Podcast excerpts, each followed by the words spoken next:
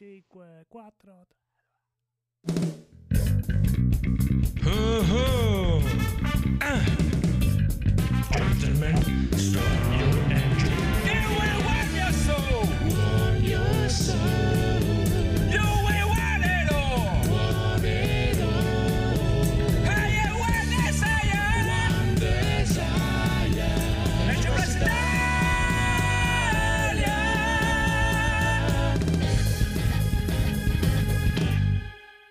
E benvenuti amici e amiche all'episodio 314 del G Plus Italia con il Boss Codolone. Ciao, reguarditi. Il bellissimo Edoardo. Ciao. L'irreprensibile Federico. Ciao ragazzi. Il regista Phoenix Ammacca Banane.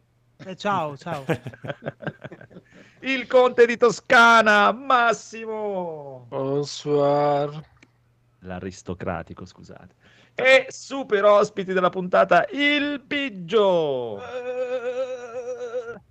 Facendo casino. E Super Max da Mustacchi, la prima volta che vieni qua da noi. Fai casino, Max. No, faccio casino.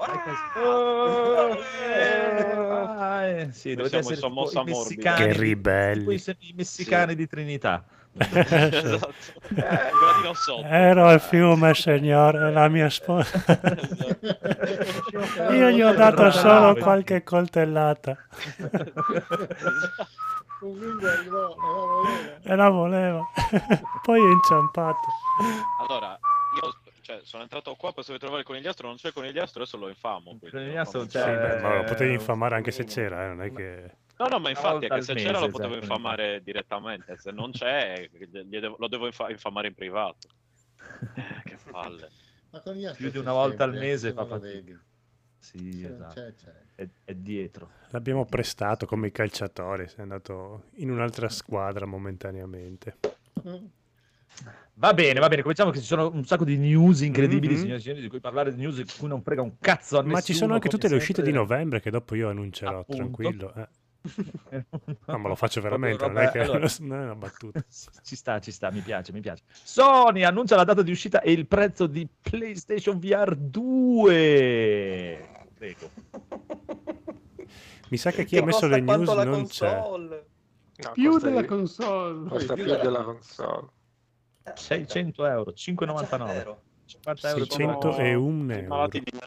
Te lo tieni fino a PlayStation 7 però questo almeno. Cioè... No. PlayStation 6 ne fino a PlayStation 5 Pro te lo tieni. E già poi lì PlayStation 6 non sarà compatibile neanche con i giochi del PSVR 2. Quindi dovrai comprare tutti i giochi nuovi. Ma la PlayStation 6 non sarà compatibile con i giochi della PlayStation 6, cioè è proprio una roba di incompatibilità pazzesca.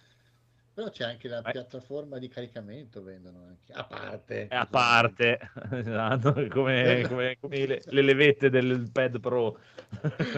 Quindi più 50 euro di basetta per caricare i sense. Vabbè, non rompete le palle che la PlayStation 2 aveva la basetta per tenerla in verticale che costava l'ira di Dio ed era... Ma non potevi non comprarla, non serviva. Anche la 4 era un pezzo di plastica, questo sì, ma ti distingueva come poveraccio a tenevi orizzontale. Io la 4 ce l'ho in verticale. Messa in verticale vaffanculo, cioè. Vabbè, anch'io la prima PlayStation 1 anch'io la tenevo in verticale negli ultimi anni di vita perché... giochi. Dai, apriamo un sondaggio, come tenevate la PlayStation voi, verticale, orizzontale o a 90 o anche capovolta? Io la tenevo nel negozio. Esatto. Quale PlayStation? La scatola nel negozio e via, perché PlayStation 1 in verticale mi preoccupa. No, si poteva fare quando la lente si inclinava, si aspettava tutta, se la mettevi in verticale funzionava. Non è che potevi, dovevi. Quello infatti dico, se la usi in verticale c'è qualche problema. Se la mettevi in un razzo vettore ariano la potevi mettere anche nello spazio. La ariano. Sì, ariano, sì. Ariano. Bene, comunque quali sono questi giochi incredibili, Codolo, che hai già fatto per questo PlayStation VR 2?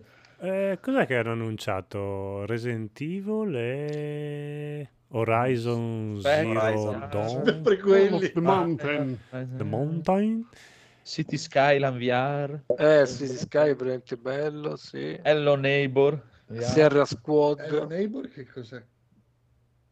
Vabbè, dai, sicuramente uscirà qualcosa di veramente aspetta che Max lo sa. Max sa cos'è Hello Neighbor. No, è un gioco tipo horror fatto da uno youtuber, se non ricordo male, comunque l'idea era da lì, dove bisogna scappare dal vicino cattivo, però non ci ho mai giocato. Bello. Proprio bello. I giochi che fanno solo idea di qualità ai youtuber, eh? Guarda, sì, ne compro due di VR dopo che hai detto così, guarda. Jurassic World Aftermath Collection. Cazzo, no. Che mi sa che sono i Jurassic Park, quelli di fatti da quelli di cosa, dai, come cazzo si chiama? Walking Dead, dai, sembra. Telltale. Avventure grafiche. Sì. Telltale non c'è più. Ah, no, c'è perché è stata comprata da no, non è stata comprata da qualcuno. No, è stata comprata è stata riaperta da Skybound. Sì, ha comprato Federico, esatto. E infatti stanno facendo un gioco tipo Star Trek. Boh, vabbè. Pistol Whip, questo bellissimo, Pistol Whip è bellissimo, è una grafica fantastica. C'è il shading, è tutto un po' Red Steel 2. Ah, merda, dai, un sacco di giochi di merda. Sì, insomma, comunque possiamo chiuderla così. Boh, non so cosa. Non c'è anche Among Us in VR per PlayStation VR? È vero. Per la vecchia. C'è anche il gioco dei Ghostbusters, hanno detto che è carino. Ah, sì? In effetti quei due un po' mi attirano, se non fosse che riesco a tenere la VR addosso per 8 secondi, poi per il resto. Vabbè, le donne meno, quindi fai tempo. L'unico che vale la pena è Resident Evil. No, ma il problema non è un problema di vomito, è un problema. No, di quelli che hanno fatto vedere probabilmente sì, cioè, poi c'è quella cosa che puoi spostarti l'arma, credo, quel movimento dei...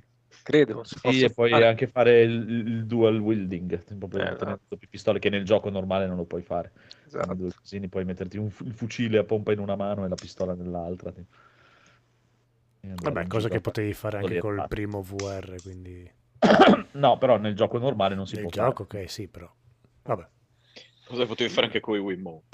Sì, ma sì, che cazzo mi fa letteralmente di pezzo. Vedere le manine mozzate è veramente una roba che non esiste nell'universo, mi fa proprio schifo. Ma davvero, ma non possono trovare una soluzione diversa? Quanti ci sarebbero? Esatto, nel senso, dovrebbero fare i guanti singoli. Ma alcuni giochi vedi tutto il corpo, quindi non è che... Beh, però quando sei in VR, anche a me questa cosa delle manine che fluttuano è sempre dato da fare, ma quando l'ho provato in prima persona col caschetto in testa, sì, ok, c'è le manine che fluttuano, ma non ti dà così da fare come sembra vederlo in 2D su un monitor. Vabbè. No, quello no, però comunque vedi le manine mozzate, cioè questo vedere adesso Horizon che hai la manina mozzata così è tutta un'altra cosa rispetto anche soltanto il gioco, che magari è un gioco del merda, non lo so, quello di The Walking Dead, che vedi tutto il braccio che va ad attaccare, non lo so. Sì, poi comunque quelli che hanno il braccio fa dei piegamenti un po' inumani e preoccupanti. Vabbè, sì, certo. Però... forse è meglio le manine mozzate. Sì, con le manine sei più libero sicuramente per fare più movimenti, più roba. Poi con questi nuovi controller che puoi fare un po' tutto sarebbe veramente complicato, probabilmente. Grazie Belsatan che si è abbonato, e ciao Rob, che cazzo ci fai in chat, Rob? Ciao Rob. Rob starà streamando Dark Souls. Sbagliato, devi venire di qua. Sì, esatto. Adesso streama Call of Duty. Modern Warfare.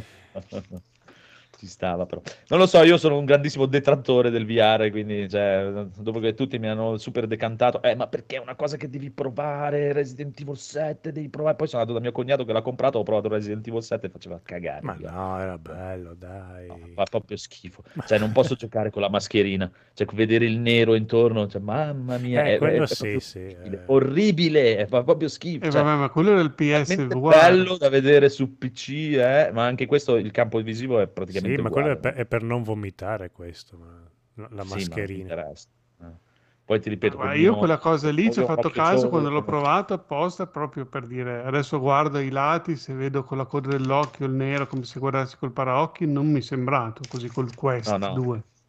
Ah, Quest 2 non ho mai provato, col PlayStation VR sì, in pieno. Ok, sì, infatti quello è sempre detto che era... Sembra di giocare con la... Poi ti ripeto, con il mio problema di avere un occhio solo, cioè, quello te lo fa monitor attaccato alla faccia e basta. Sì. Boh, io ripeto, ho provato a giocare con un occhio chiuso proprio per sentirmi Andrea 7X e non ho trovato questa grana.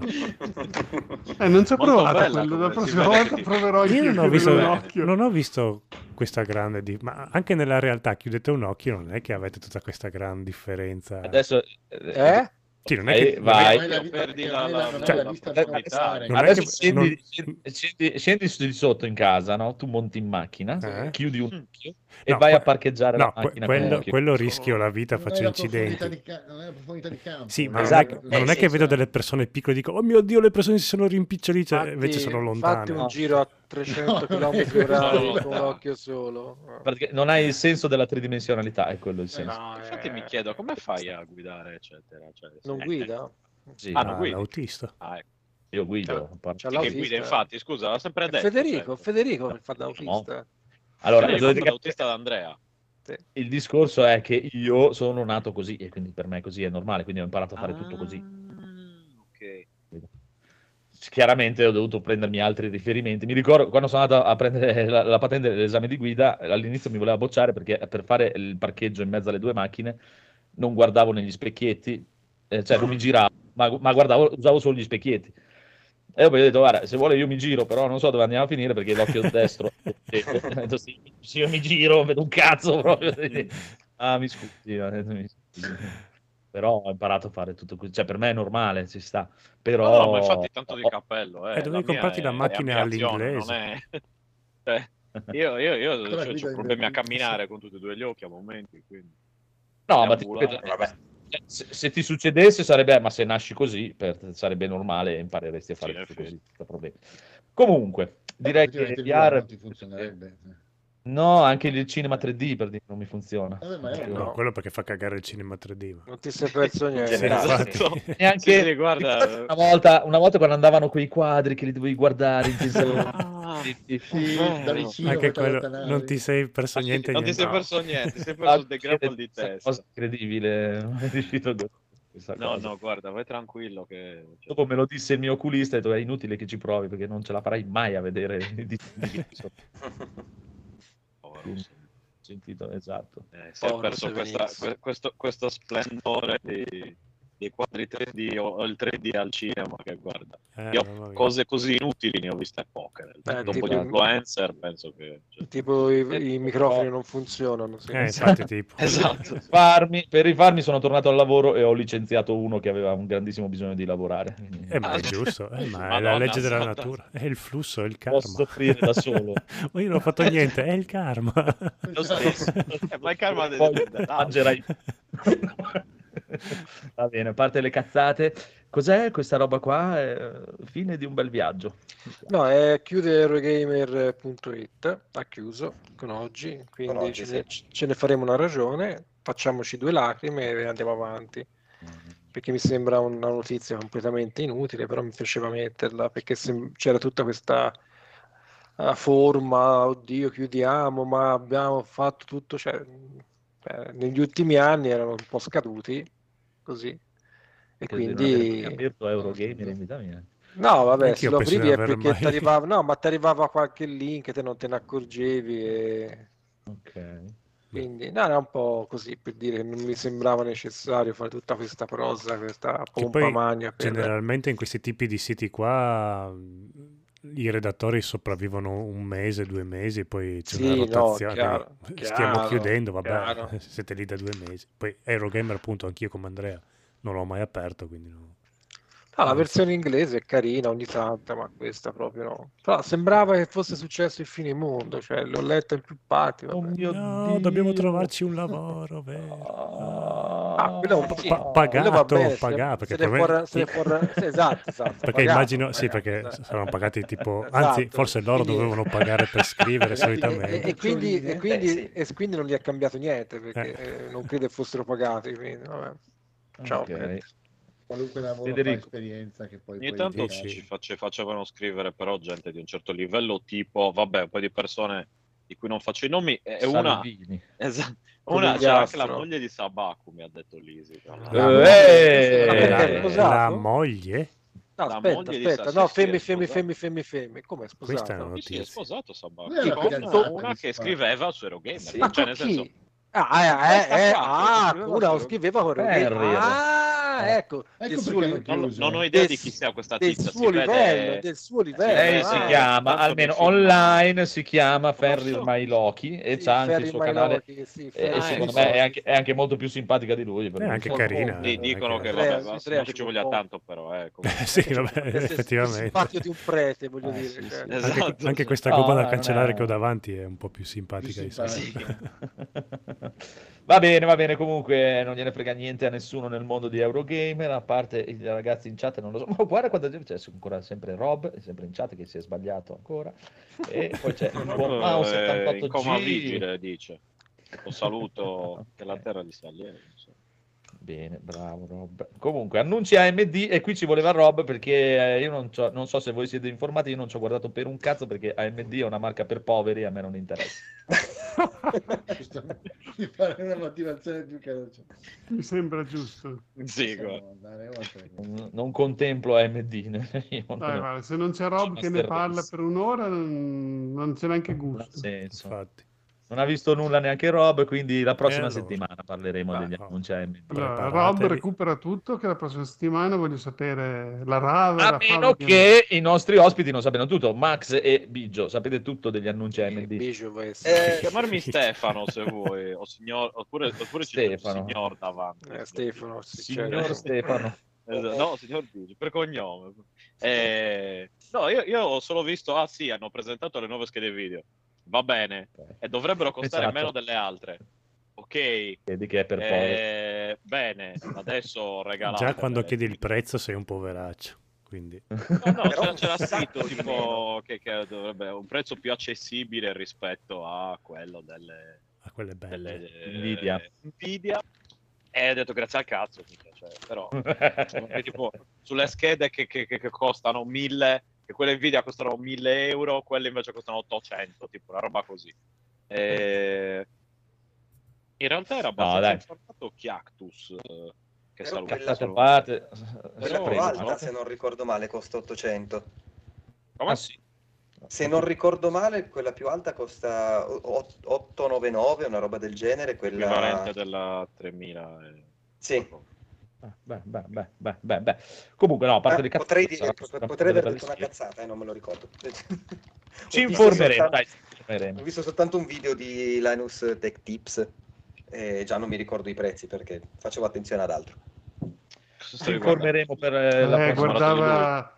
Il seno di Linus negli occhi, sì. esatto.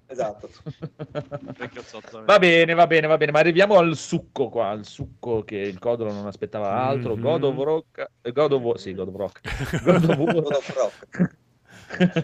War Ragnarok, non mi ricordo mai come si dice, molte modalità grafiche tra cui scegliere, troppe forse. No, giusto, uno ma così sceglie in base a quello che... ce ne vuole uno e basta, se no. Notate Marco che ha messo lo spot, uno degli spot più belli del mondo. È l'unico spot che meritava di essere usato. Ovviamente giapponese. Che me l'ha così venduto, sarò sincero. Sì, guarda, io lo prenderò, ma quello spot mi ha fatto vacillare, devo dire. Mi aveva convinto. Bene, avrà 9 modalità grafiche. Ho sentito bene? 9. Madonna. Sì, c'è una che tipo ti fa 10 fps, però la risoluzione è 8000 per 10500. Poi c'è una che invece ti fa 200 fps, però la risoluzione è tipo 640 x 480. Non sto scherzando, cioè più o meno il principio su cui si basano è questo. Sì, c'è l'Nvidia, una per gli AMD, poi c'è quello...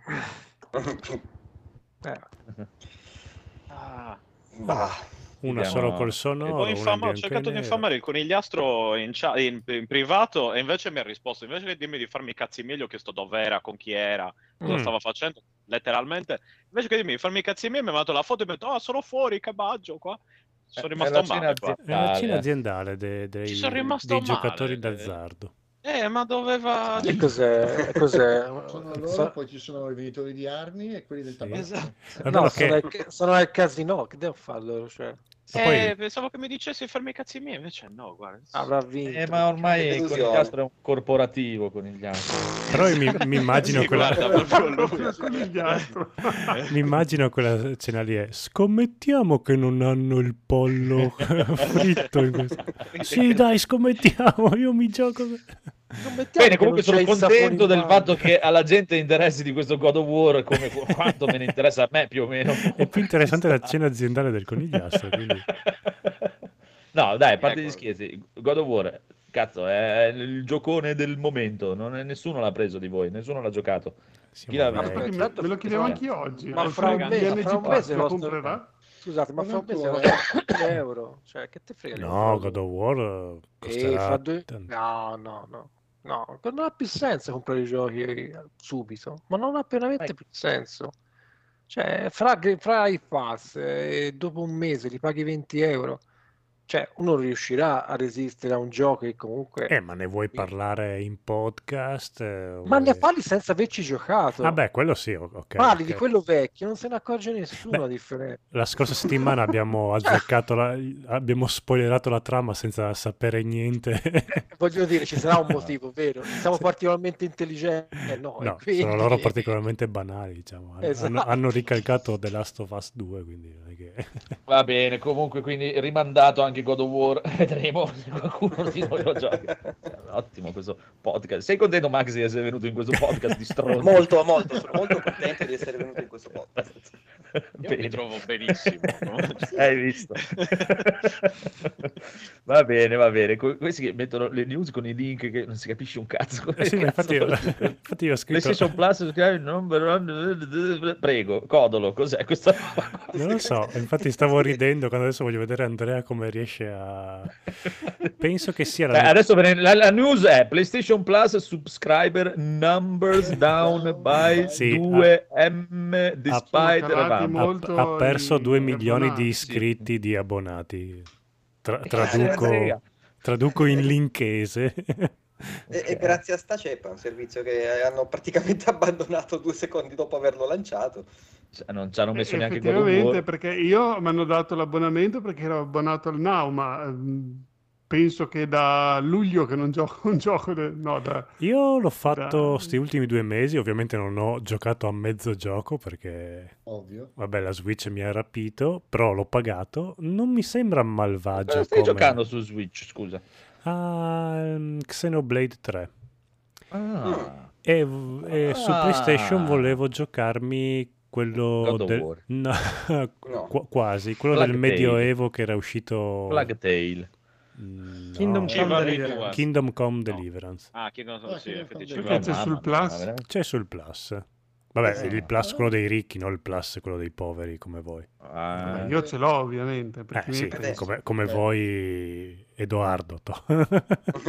Stai parlando con Federico ha il Plus quello dei ricchi e nonostante questo i giochi li compra, quindi c'è che cazzo. Sì. No, non come me che non li gioca, lui li compra anche e non li gioca. Non è che sono il Conigliastro, eh. Il Conigliastro li compra e non li gioca. Ah no, cosa? Io devo difendere il Conigliastro. Il Conigliastro li compra 2 volte. Va bene. Allora, Stefano stasera fa il Conigliastro oltre a Stefano. Sai che dopo il puntata noi al Conigliastro facciamo le peggio cose. Ma io sono qua per questo. Sei qua per farti maltrattare. Sì. No, non è va bene. Per fare l'amore strano degli uomini. Mm-hmm. Okay. Comunque Microsoft perde fino a $200 per ogni Xbox venduta. E dove li perde? Sono distratti. Li perdono così per strada. Non sanno dare i resti. È quello dici il problema. Io ci credo poco a sta cosa qua che magari non ci guadagnano tantissimo, ma perderci $200 sembra un po' esagerato. Cioè, sì, $200 cambia lavoro. Chi te lo fa fare? Via. Diverse console venivano vendute, ma in perdita un po', dai, se perdi €50 sono già tanti. $200 ogni console mi sembra una follia. Penso che abbiano fatto fare 5 conti a me e io conto sino a 5 e poi inizio a perdermi. Quindi ho detto sì, vedetele tranquilli ragazzi, non però ho fatto i conti io.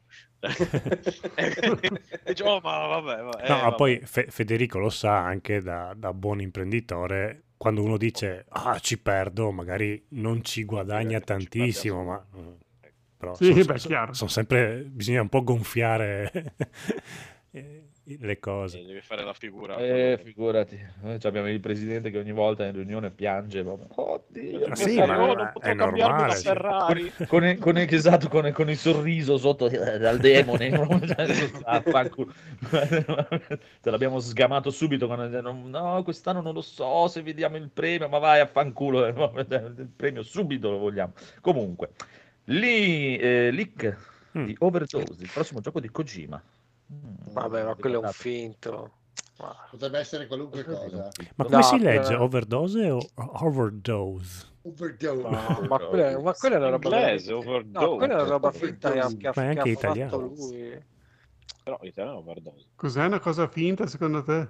Ma sì, è troppo. Ce l'ha fatta rilasciare lui come finto lì. Sì, ma ormai su queste cose. A me inquieta tantissimo il finale del video leakato col tipo col petto nudo che salta fuori. Che sto guardando. Ma a me inquieta tantissimo lui che se la tira come pochissime persone al mondo. Proprio è un personaggio.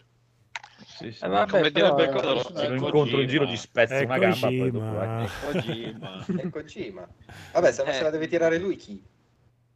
No, ma ti ripeto, cioè io adoro i suoi giochi, per me sono bellissimi, ma lui mi sta sui coglioni proprio come pochissime persone al mondo, che veramente, cioè, mi piacerebbe incontrarlo e staccargli qualche dente. Tipo. Penso che i dirigenti Konami la pensassero più o meno così. Io, guarda, se fossi uno di Konami lo manderei via subito proprio nell'istante.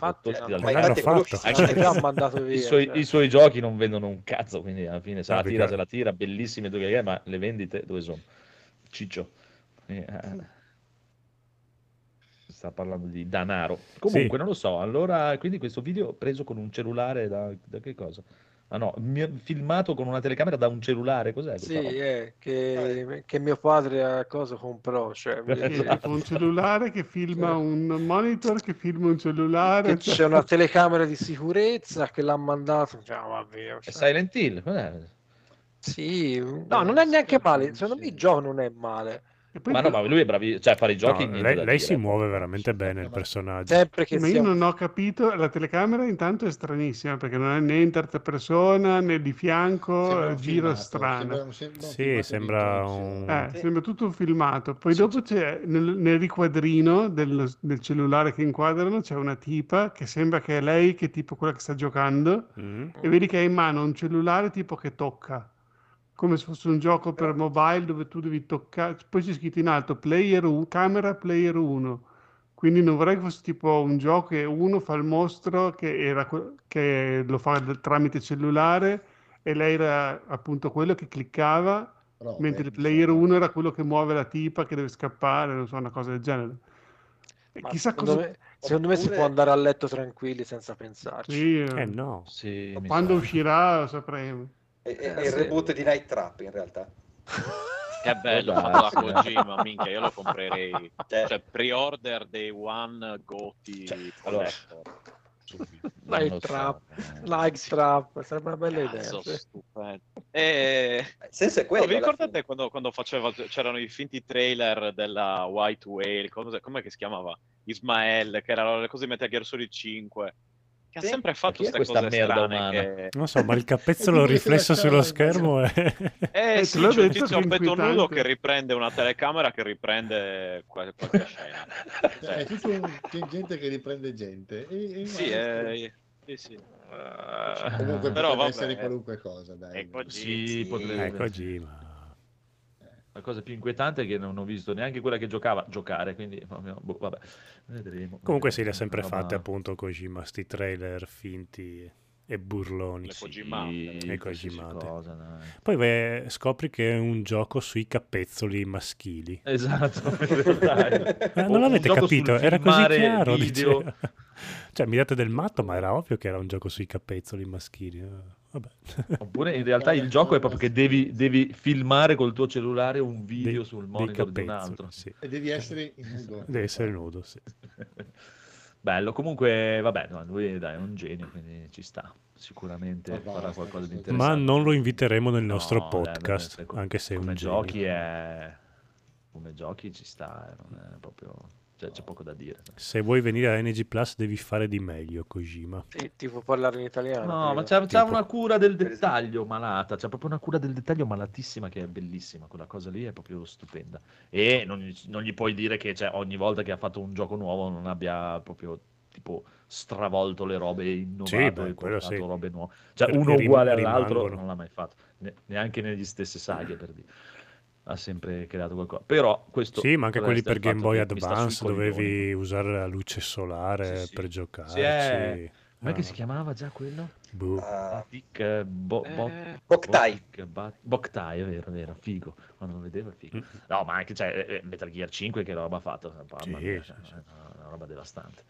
Anche Death Stranding, malato, una rottura di coglioni immane, però no, è bello, era solo il menu pre-Covid. Tutti prendevano ma ci sta, non è... cioè, ci sta, ti può venire anche un po' una rottura di balle, però ci sta comunque, dovrebbe stare un po' più zitto secondo me, però.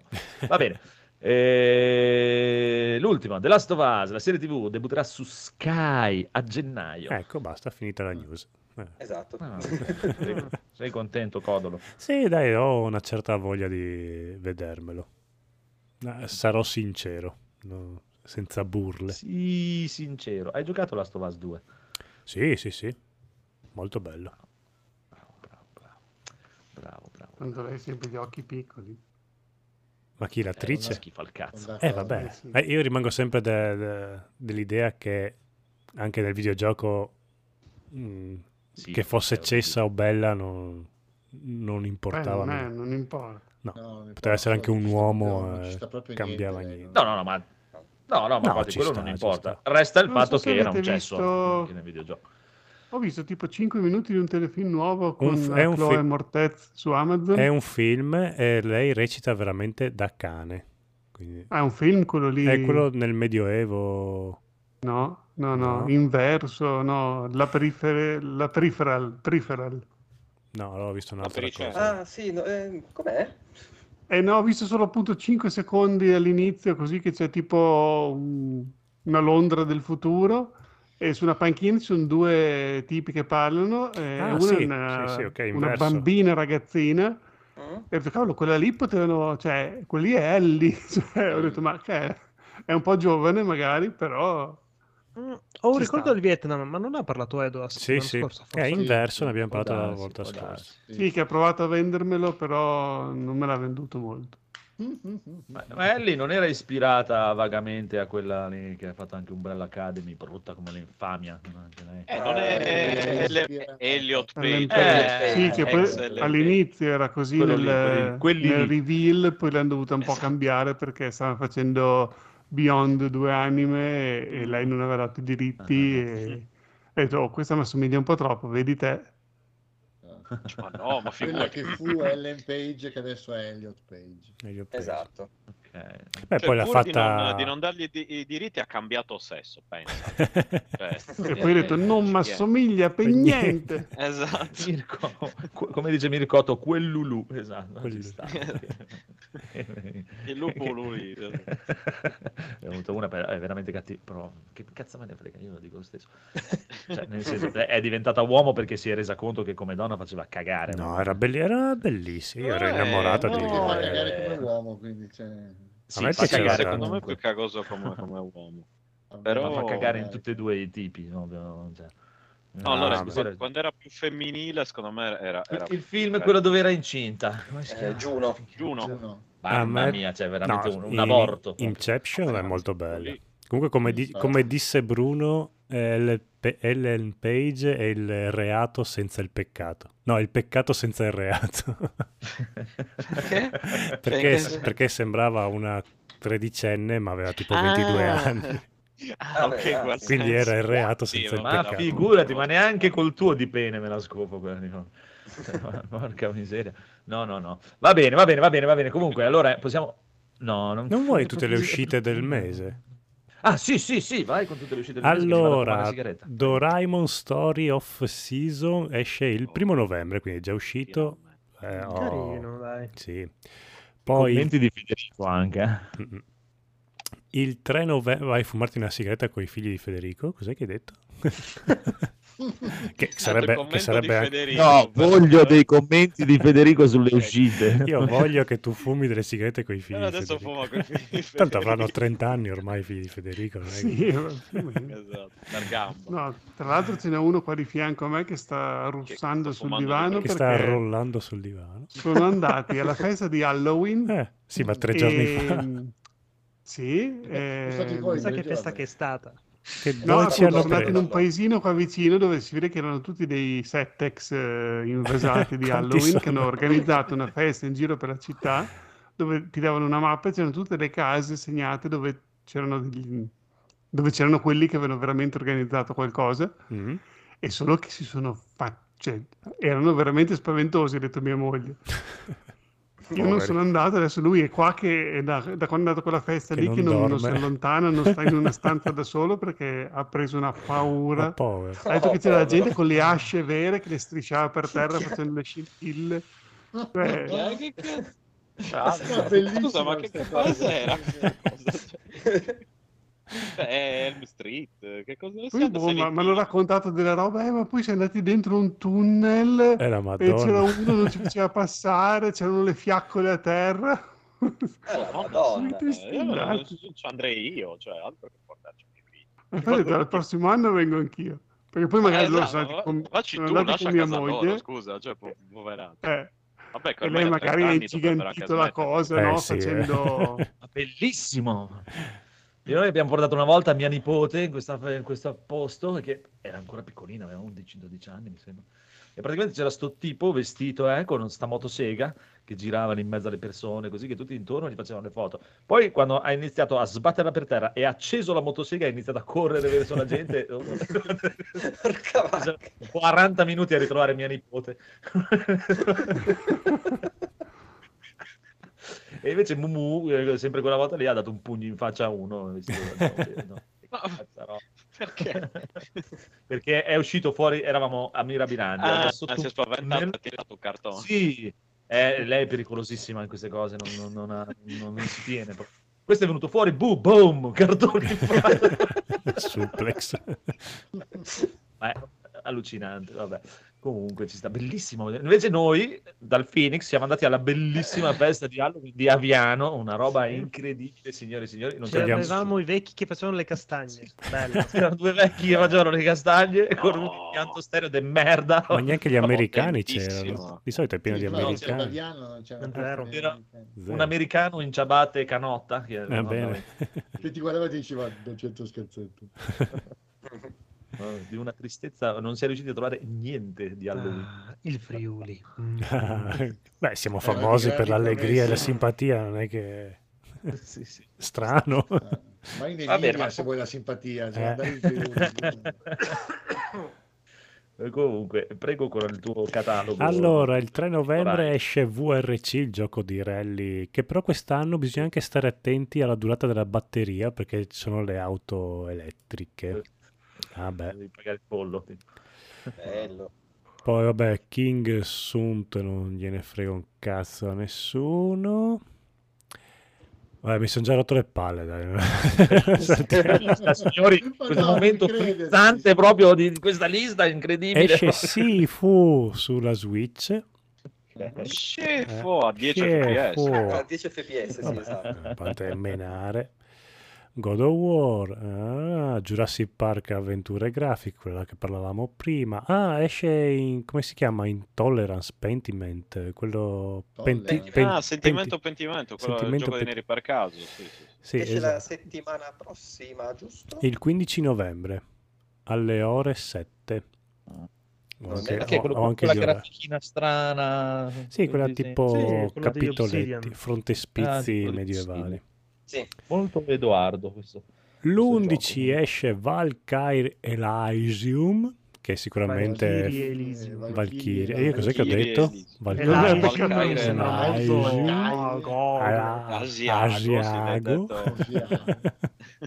Asia. Ah, Pentiment.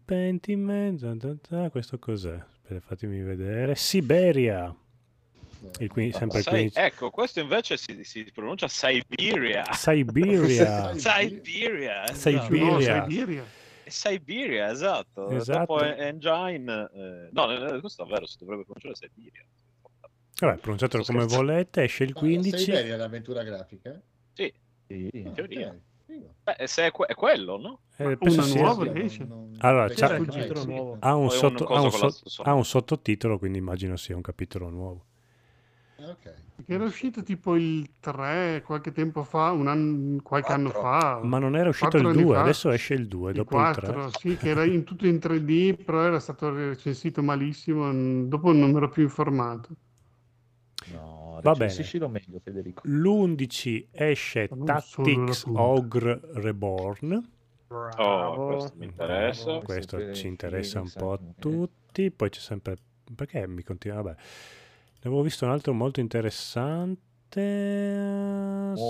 Somerville, che non so che roba sia. Sommelier, sì. Call of Duty Warzone 2.0 il 16 novembre. Goat Simulator 3. Non hanno mai fatto uscire il 2, ma uscirà il 3. Ah, questo è per Massimo. Sì, questo lo diamo al gatto. Certo. The Dark Pictures Anthology il 18 novembre. Questo sa di tappo. Questo non ho idea di cosa possa essere. Siamo solo a metà mese, preparatevi. Credo che sia tutta la collezione di quei giochi horror. Esatto, saranno tutti messi insieme. Ma lo stesso giorno, tenetevi forte, esce Pokémon Scarlatto e Violetto, che promette grandi cose. Adesso non sono usciti quei due Pokémon. Tipo? No. Promette. No, tipo un open world pazzesco. È un po' rivoluzionato quello che era in sé proprio il mondo Pokémon, fondamentalmente, dai. Che non sono più riesco a trattenermi. Chi è caduto dalle mura? Se siete troppo piccoli per i Pokémon, lo stesso giorno esce Miles Morales Spider-Man's Marvels su PC. Questa è proprio una roba da stronzi. Questo deve essere proprio piccino per doverci giocare. Allora mi sento stronzo. C'è la data lì. allora mi sento stronzo. Ho giocato ma scusa, ma cioè... è il contrario, cioè Miles Morales in realtà è come Spider-Man l'altro, cioè se uno gioca, come dire, se hai l'età per giocare al primo c'è l'età anche per giocare all'altro. No, ma se non hai l'età per giocare ai Pokémon perché sono troppo per bambini grandi, puoi giocare a Spider-Man Morales. No, ma nel senso, ecco, non è più infantile dell'altro. No, penso siano uguali. Io personalmente mi annoiano.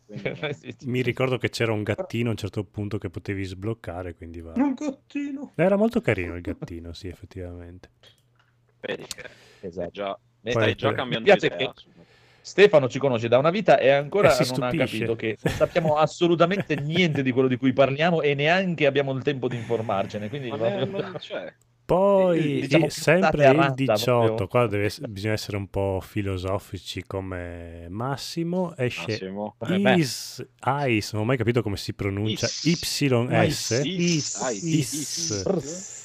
8, Lacrimosa of Dana, è già uscito Lacrimosa of Dana. No, è uscito anche il 9 in realtà.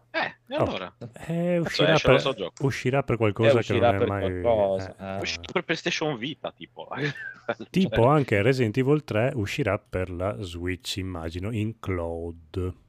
Sì, e noi abbiamo provato, ecco, approfittiamo qua, basta con questa lista inutile.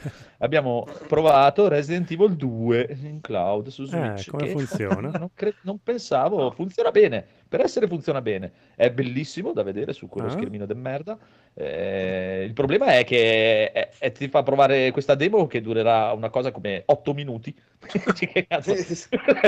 Cioè, fai in tempo a entrare nella stazione di polizia, fai il giro della stazione di polizia, ma proprio della fontana, tipo lì. Finita la demo, compralo. Cazzo. Fammi giocare 10 minuti almeno, fammi provare uno scontro con qualcosa. Sembra funzioni bene, ma non lo so perché 3 minuti Per me o te la vogliono buttare al culo, che appena arriva un nemico non funziona più niente, oppure... Ma potrebbe buttartela al culo Evil West, che uscirà il 22 novembre. E questo interessava al Phoenix. Evil Mi interessano West. Tante cose, potrebbe essere. Ok.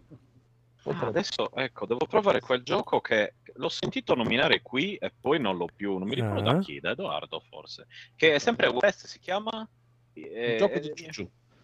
No, aspetta, porca miseria, c'era, mi viene in mente. Puoi adesso aspettare fino al 30 novembre che uscirà Warhammer 40.000 Dark Tide. Ah, quello è per giocarci con Bruno. Eh beh sì, quello... E poi basta, perché siamo arrivati al 30 novembre, 30 giorni ecco, al novembre, ecco, con il 30 settembre. Chi è che aveva nominato Hard West? Io ne avevo parlato tempo fa. Che cazzo sei infatti no? Ah, forse era questo allora che ti interessava, non Evil West. Sì, sì. No, Evil West okay. È un po' troppo action, più da Federico secondo me. Eccomi, sì, scusate, mi ero dovuto mutare perché volevo dire appunto Evil West, sì, sembra molto, mi dà dei vibes alla Remnant from the Ashes, quindi sembra quel tipo di gioco che mi piace molto. Federico, perché secondo te no? No, nel senso, se come Remnant è un po' aia, nel senso, che schifo. Remnant from the Ashes è un gran bel gioco. Terribile. Va bene. Fede. Ho giocato con Daigoro, con Conigliastro, è piaciuto tutto. Io ho giocato con Edo e Codolo ed è stata una delle esperienze più brutte della mia vita. Ma no, dai, ci siamo diventati come dei matti. Ma che giocato con loro? Sono stati 6 giorni con la falena di merda. Allora, ringrazio, io ho comprato Divinity 2 e ci ho giocato una volta. Non ho detto che 2 minuti abbiamo giocato. Ho detto che noi ci siamo divertiti. Sì, ma ci divertivamo anche a golf, nel menu della PlayStation 4. A golf era un bel gioco, dai, primo. A golf mi sono divertito. È lo sport che meritiamo di fare. Sì, dai. Esatto, non è quello che vogliamo, ma quello che meritiamo. Ci meritiamo. Il golf potrebbe anche ritornare. Il golf mi sono molto divertito. Certo, con la mia buca in uno, anch'io mi sono divertito. È stata leggenda. Bene. Avevo una domanda allora, per Federico, però va bene. Fai una domanda a Federico, dai. Voglio giocare a un Far Cry che non sia il 2 perché l'ho già giocato. Quale gioco? Qual è il più bello? Il 3. Allora, il 3 è quello che ha inventato tutto. No, poi no, nel 2022, non me ne frega niente di cosa ho inventato. Io ho giocato solo al 3 e al 5, è il più bello. Ho giocato al primo, vabbè, capostipite. Il 2 ho solo provato la punta e non mi faceva impazzire, poi si inceppavano le armi e rispawnavano sempre i checkpoint. Stupendo. E poi il 3 mi è piaciuto tantissimo, l'ho finito. E poi ho giocato il 5 quest'estate, mi è piaciuto molto il 5. Ok, giocherò il 5. Il 4 l'ho saltato, il 6 non ci ho giocato, quindi ti so dire che il 5 a me è piaciuto come allora, stile di gioco, leggero. Il 6 e poi mi dici se il 6 merita di più, così dopo in caso lo gioco io. Va bene, però se ti piace, se ti voglio un gioco di sparare, prova anche i Ghost Recon. Tipo Wildlands. Ho voglia di un gioco alla Days Gone, ma che non mi faccia paura. E quindi volevo un Far Cry. Beh, non è proprio la Days Gone. Però prova Wildlands, che si trova 2 spicci ed è veramente figo. Va bene. A parte il fatto che oltretutto è anche in prima persona, quindi proprio... appunto. Niente. Wildlands in terza. Sì. È meglio in terza. Days Gone era in terza, sì, no? È più bello. Sì, Days Gone in terza. Allora, Days Gone voglio io. No, Far Cry è come Call of Duty, devi giocare in prima persona. In prima persona, sì. No, Ghost Recon è carino, è divertente. Ghost Recon, so c'era anche l'evento, che arrivava il Predator e ti rompeva il culo. Esatto. Ti pensa di con la paglia in bocca, cecchinare la gente senza che ti vedano. Bello. Okay. Sì, avevi scritto anche la recensione. Mi ricordo. Ci sono i mezzi anche in quello. A me è piaciuto tantissimo. La squadretta, per me ti diverti. Bene. Tipo Socom. Avevi mai giocato Socom per PlayStation? Mi sembra di no. L'ho visto talmente tanto che mi sembra di averlo giocato, ma non credo. Penso di averlo solo visto. Beh, per me ti piace. Può essere. Va bene, bravi tutti. E quindi cominciamo la serata. Qua Phoenix non ha messo niente. Sbrodolo non ha messo niente. Edoardo non ha messo niente. Io ho solo visto Pane, Amore e Fantasia, ma credo che ormai cioè, lo conoscete tutti, quindi non so neanche cosa stai parlando. Il film Pane, Amore e Fantasia è bellissimo, un capolavoro. Che cos'è? Pane, Amore e Fantasia con De Sica. Descrivilo, che cos'è? Argomenta, nell'Italia dopoguerra c'è questo ufficiale dei carabinieri che arriva in un paesino della... non è Campania, non è Lazio, è qualche regione X. È solo quello che non è. E c'è Gina Lollobrigida, che è questa ragazzina che è bellissima, 22 anni. Ok, quindi è il padre di Cristian. Sì, beh, ovviamente ti sembra che io guardo un film con De Sica figo, definendolo un capolavoro, tra l'altro. Infatti mi sembrava strano. È la classica commedia all'italiana, ma girata molto bene, con attori d'autore, col mignonino alzato.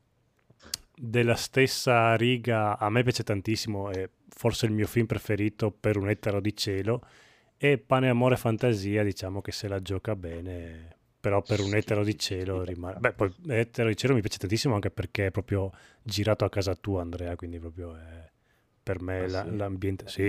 Romagna. Sì, nella riviera romagnola. Porca... E anche questo Pane, Amore e Fantasia... è ancora godibilissimo ai giorni nostri, fa ridere, fa pensare, fa pensare, ma fa più ridere, ma poi fa anche un po' pensare.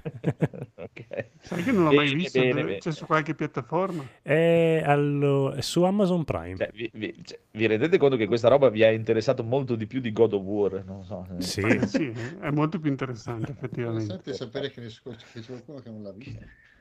Ma sono quei film che 30 anni fa davano ogni giorno, penso, e dopo sono spariti tipo Don Peppino e...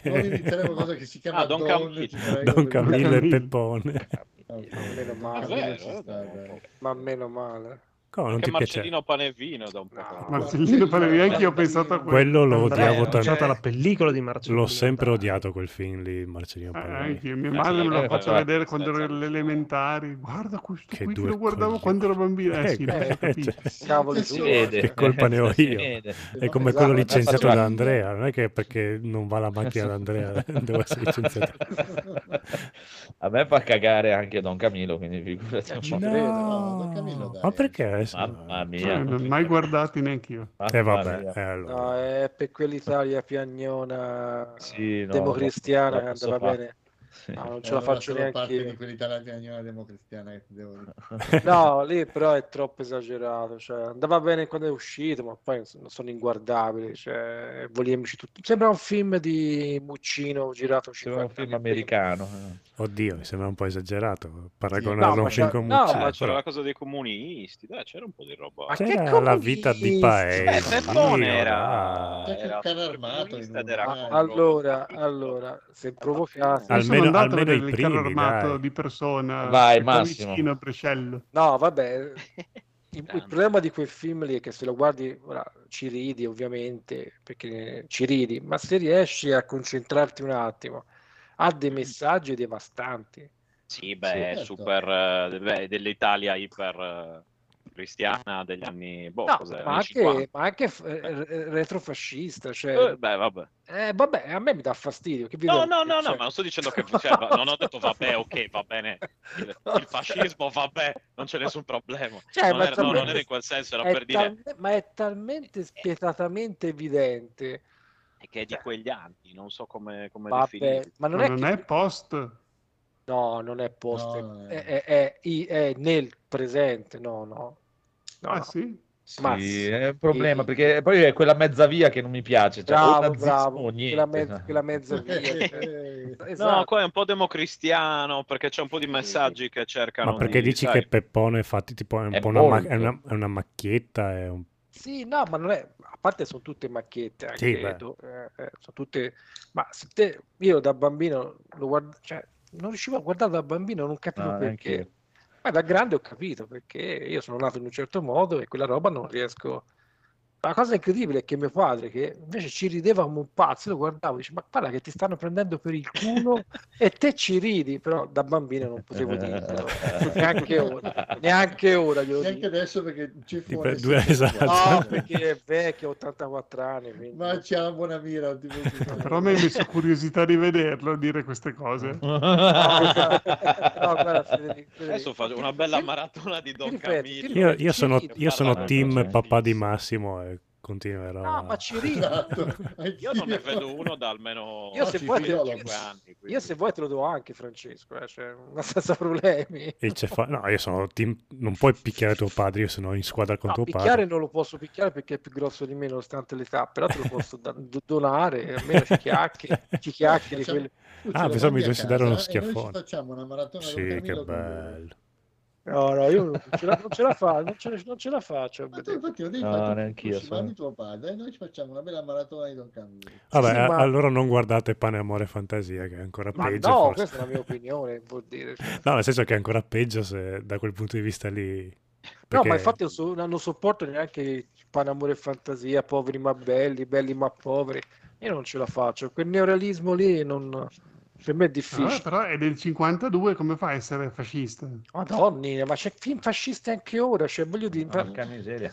No, ma non è fascista nel senso fascista. Cioè, non è che mettono... hai mai visto Batman? Non è di propaganda. Cioè, esatto. Credo come Batman, sono conservatori che sono... Don Camillo è peggio di Batman. Don Camillo è molto peggio di Batman. Bene. Comunque fa parte di una di quelle robe che non riesco a guardare proprio assolutamente, non ce la facevo neanche da bambino. A me invece proprio piace perché vedere questa Italia del passato nei paesini proprio mi piace. Però Francesco è una rappresentazione dell'Italia del passato da cartolina, ma certo, è proprio quello che mi piace, non ce la fai a vedere macchiette. E poi c'è lieto fine, a me lo dici che cosa terribile, lo so, però a me lo dici allora sopporto proprio nei film. Come gli americani che amano guardare l'America degli anni 50 perché secondo loro era perfetto, in realtà non hanno fatto un cazzo, però loro amano questa nostalgia. Però c'erano autori nell'America degli anni 50 che nonostante dovessero per forza dovevi seguire quelle regole, però ci mettevano del loro. In Italia purtroppo nel ciclo quello lì, che c'erano anche registi anni 50 e secondo me avevano coraggio, ci provavano.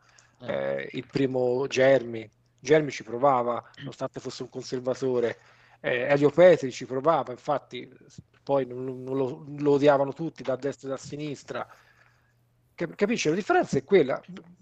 Don Camillo e Peppone non è che mica sono brutti, attenzione, non è che è un brutto film, però c'ha quella retorica che se te ci guardi con attenzione, almeno io, già da bambino mi dava fastidio, ora non ce la faccio più, io credo siano 30 anni e non li vedo, ma forse anche di più, non ce la faccio, ma siamo tutti uguali. Ma io ho gli strumenti comunque per valutare e non essere influenzato, quindi riesco a godermelo tranquillamente. Mi trovo dalla parte di Massimo, vado in chiesa diretto proprio. Dopo aver abbracciato totalmente la filosofia Carpenter, non esiste. Appunto, siamo agli opposti, cioè proprio. Esatto, io riesco a apprezzare entrambi. Esatto. Cioè, non è sbagliato ridere, attenzione, dicendo se è sbagliato ridere, però secondo me mi fa anche pensare a quello che potrebbe essere un paese anche idealizzato, ma non è che lo vedo come con lo sguardo della nostalgia, ma quasi del quanto vorrei che alcune cose fossero così o fossero state così. Sì, esatto, è un momento che ti ritagli e dici perfettamente che non c'è realismo in tutto questo, cioè non è Roma città aperta, capisci? Però allo stesso tempo, però Roma città aperta l'ha girato durante i bombardamenti, cioè questa è la differenza, la forza di quel film lì. Ma siamo d'accordo. Capisci? È una cosa diversa. Poi a me... Se non sopporto uno scrittore, un pensatore è Guareschi, quindi se già non ti piace chi ha scritto i libri è difficile che i film che ti possa interessare. Io Guareschi non lo sopporto, ha scritto delle cose secondo me terribili in alcuni articoli, basta, cioè so che lo dobbiamo santificare tutti, che siamo tutti uguali, per me no, non è che lo dobbiamo, no, io lo sto dicendo rispetto ad altre persone che sono presenti qui, ovviamente, no, ormai alfa omega è tutto uguale, yin e yang si fanno l'amore fra di loro. No, non funziona così, cioè Ring e Yang. Ah, lì i gatti che scoprono insieme. No, sei un progressista. Ma sei isteriche. No, non sono un progressista, sono uno sconfitto, è diverso. Sei un reazionario, ma vabbè. Ci sta, progressista reazionario. Io reazionario credo. No, un progressista reazionario, ho detto. No, no, no, io sono solo sconfitto dalla vita. Dai, vabbè, quello un po' ragione. È un film.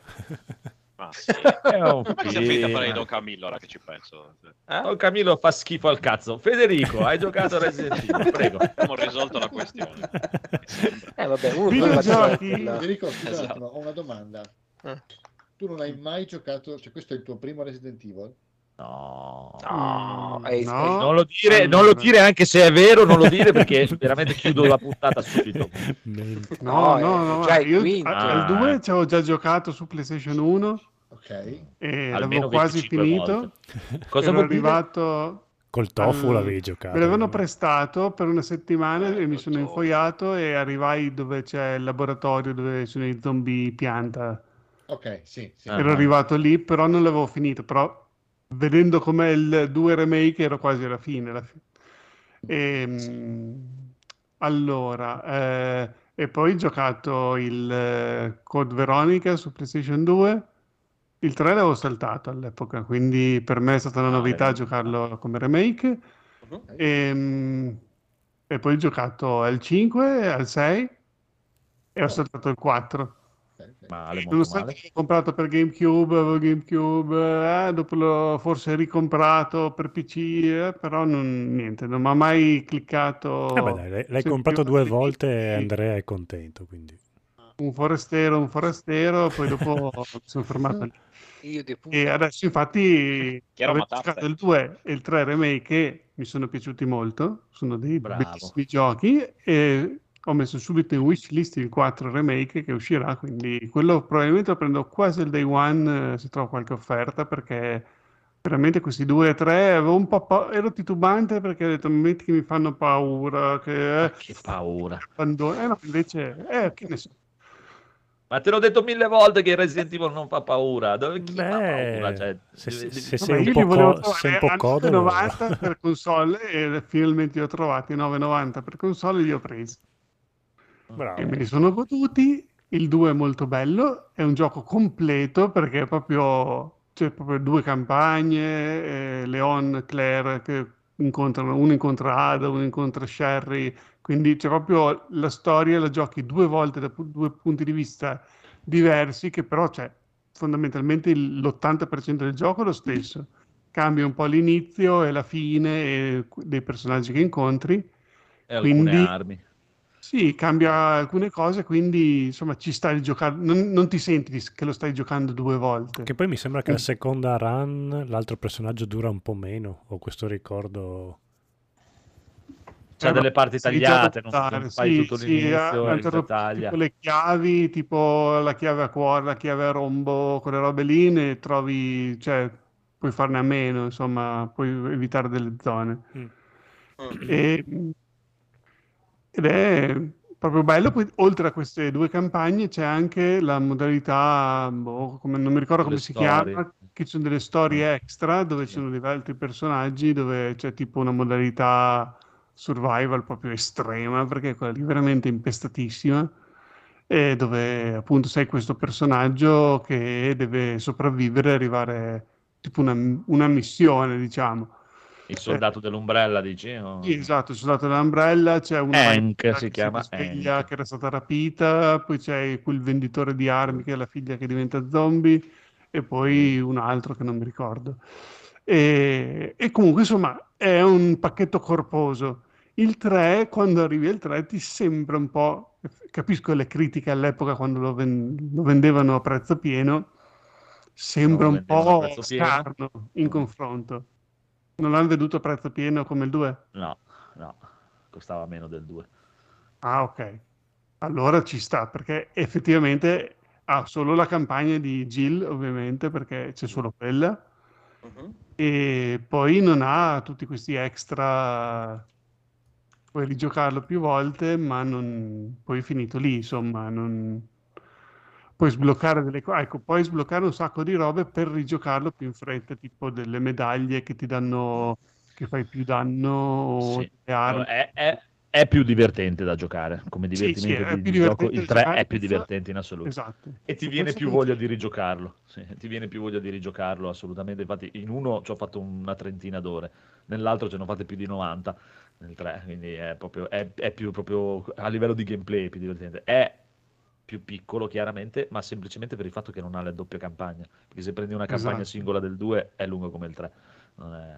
Anzi, ma volevo chiederti, appunto, tu che ci hai giocato tante volte, non diventano pesanti tutte quelle scene tipo scriptate dove devi solo scappare dal Nemesis o che crolla tutto?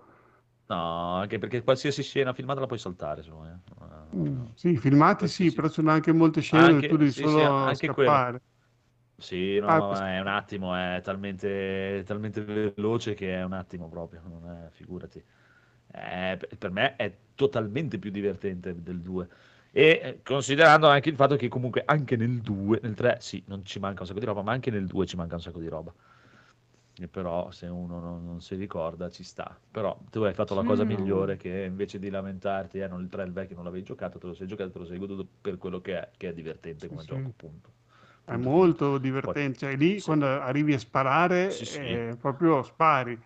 Ci sono proprio anche delle sequenze tipo Orda, che devi difendere una cosa, entrano gli zombie e tu hai tipo i colpi, ne hai un sacco in quel momento lì, è fatto apposta, e proprio devi sparare come se fosse uno sparatutto. Perché il 2 originale, tu non hai finito, però il 2 originale, oltre al fatto di avere le due campagne che si incastravano, no?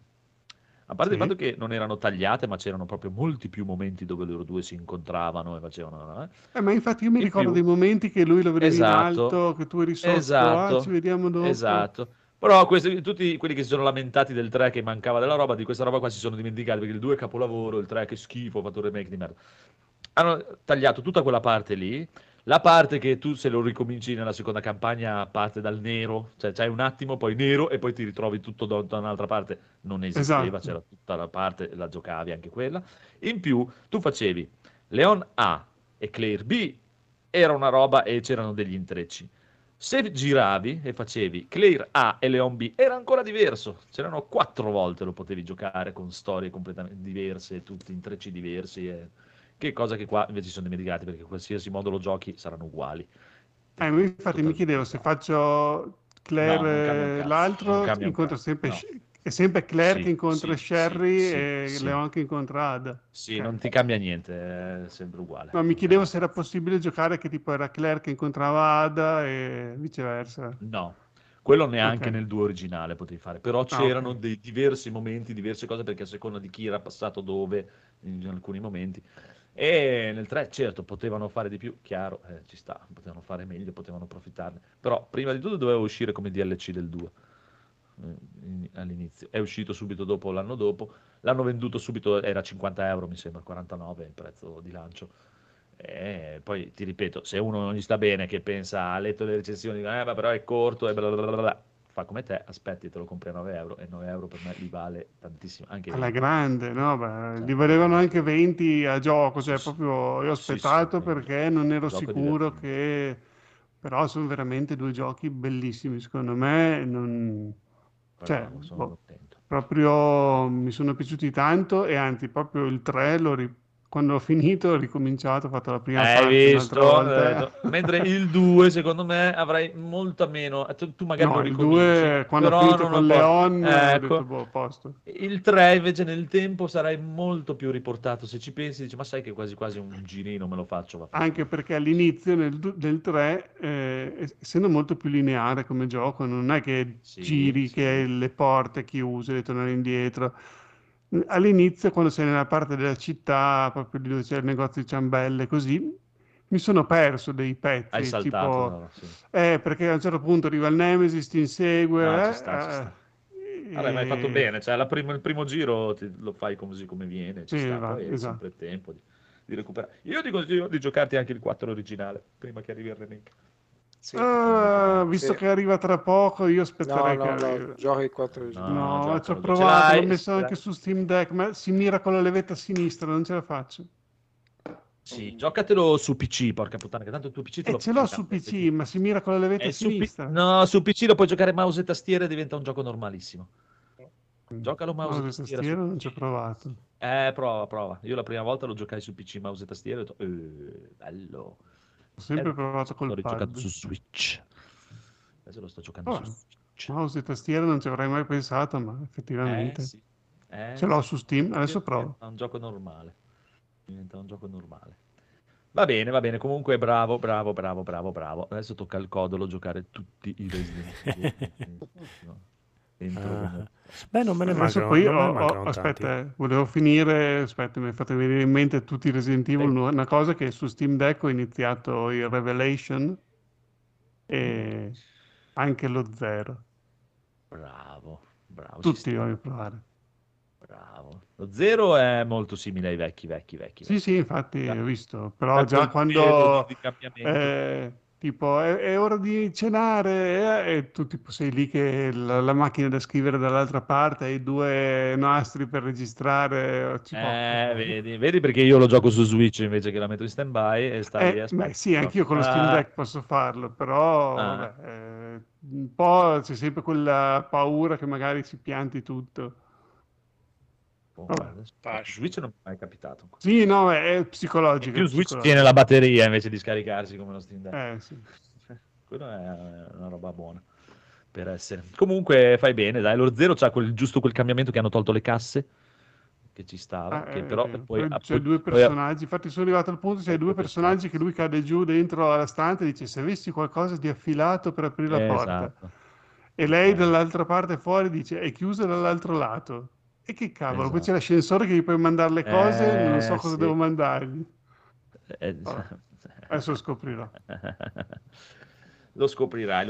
Comunque praticamente gli oggetti invece li puoi appoggiare per terra in qualsiasi momento, li puoi lasciare per terra, ma rimangono dove li hai appoggiati, però te li fa vedere sulla mappa. E puoi ritornare una cosa bellissima infatti della mappa di Resident Evil 2 e 3 Remake è che ti dice tutto, forse è troppo, è quasi un cheat. Io non so se a livello di difficoltà massimo te lo tolgono, perché forse sarebbe meglio. Allora, a livello di difficoltà massimo, nel 2, perché nel 3 cambia solo la potenza dei nemici e basta, non c'è questa cosa qua. A livello di difficoltà massimo, nel 2 cambia il fatto che devi usare gli ink ribbon per salvare. Ah, ok. Nella macchina da scrivere. E non hai i checkpoint, non hai le riparti. Ah, è vero, perché infatti quando sono avuto un boss che mi ha fatto sclerare, e per fortuna ripartiva da lì, non dovevo ripartire dalla macchina da scrivere. Sì, perché nelle difficoltà normali e facili c'hai tantissimi checkpoint in giro mentre giochi e se muori ricominci da lì invece dal salvataggio. Se giochi al massimo della difficoltà invece parti da dove hai salvato e ci vogliono i nastri d'inchiostro. Così ci sta. E nel 3 invece sta roba non esiste. E lo zero è come gli altri, è come il primo, c'hai i nastri inchiostro, la macchina da scrivere, tutto. L'unica cosa diversa è quella lì che c'hai due personaggi, perché poi Rebecca è in grado di mischiare le erbe che l'altro non lo può fare. Sì, nel tutorial te lo dice che lui fa cose, lui è più forte a combattere, lei è più forte a fare quelle cose lì, è più forte a combattere, fa più headshot e tutto, e c'ha anche il fatto che ci sono dei momenti in cui devi spostare degli oggetti pesanti e devi usare lui perché lei non ce la fa. E anche gli zombie, che ho visto il tuo solo la punta.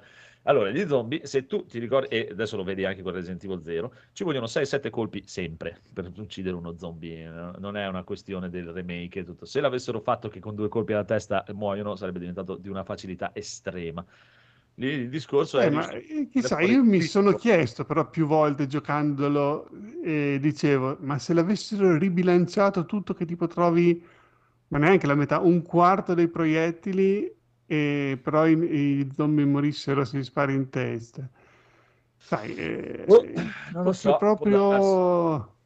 Tipo, lo so, che metti, non so, nel gioco ci sono 100 zombie e io ti do 120 colpi, non so, che proprio puoi sbagliare poco, insomma. Tu saresti fregato perché ti ho visto io giocare, porca puttana. 5-3 vanno fuori, nel muro. Più interessante, Sì, a volte gli facevo proprio il cappotto, destra, sinistra, sopra, e poi lo beccavo. Sarebbe stato interessante come primo gameplay, ci può stare, però un'altra considerazione che devi fare è che, per dire, cioè, il giocatore di Resident Evil, la prima volta che lo gioca va bene, la seconda volta, già dalla seconda volta che lo gioca, e nel mio caso di solito anche la prima, praticamente di zombie ne uccido 1 su 10, gli altri li lascio tutti lì dove sono, non gli sparo neanche io. No, io non ce la faccio, devo pulire, sennò no. È una questione anche a me piace proprio quella sensazione lì, che devi...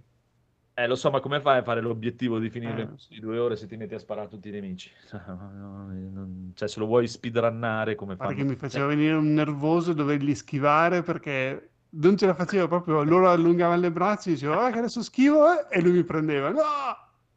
Al limite la cosa bella del 2 è che gli spari alle gambe e gli fai saltare via una gamba. Esatto, nel 2 le gambe saltano via con una facilità estrema rispetto al 3. Sì.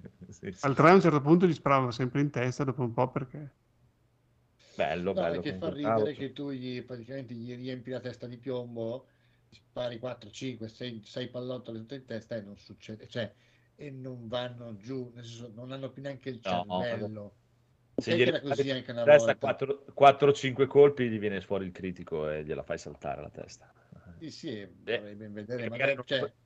se lo prendi veramente 5 volte in testa il critico esce. Che la maggior parte delle volte quando non scoppia, cioè non scoppia la testa, cadono per terra e poi si rialzano resettati. Quasi. No, non sono resettati. No, è tutto totalmente casuale, è proprio tutto totalmente anche il critico. Allora, il discorso è, l'unica cosa che ti dà è quel momento in cui ti fermi, che vedi quel mirino che si stringe, ti aumenta leggermente la possibilità. La probabilità dei critico. Sì. Esatto, ma è tutto totalmente casuale, proprio il livello di vita che ha lo zombie che incontri, quanti colpi ci vogliono, quando uscirà fuori il critico, è completamente... RNG del gioco, non ricordo come si chiama, se si diceva così, ma è proprio casuale totale. Però sì, quando ricarichi la partita cambia. Infatti a volte tipo col fucile a pompa gliela fai esplodere subito. Sì. Quello sì.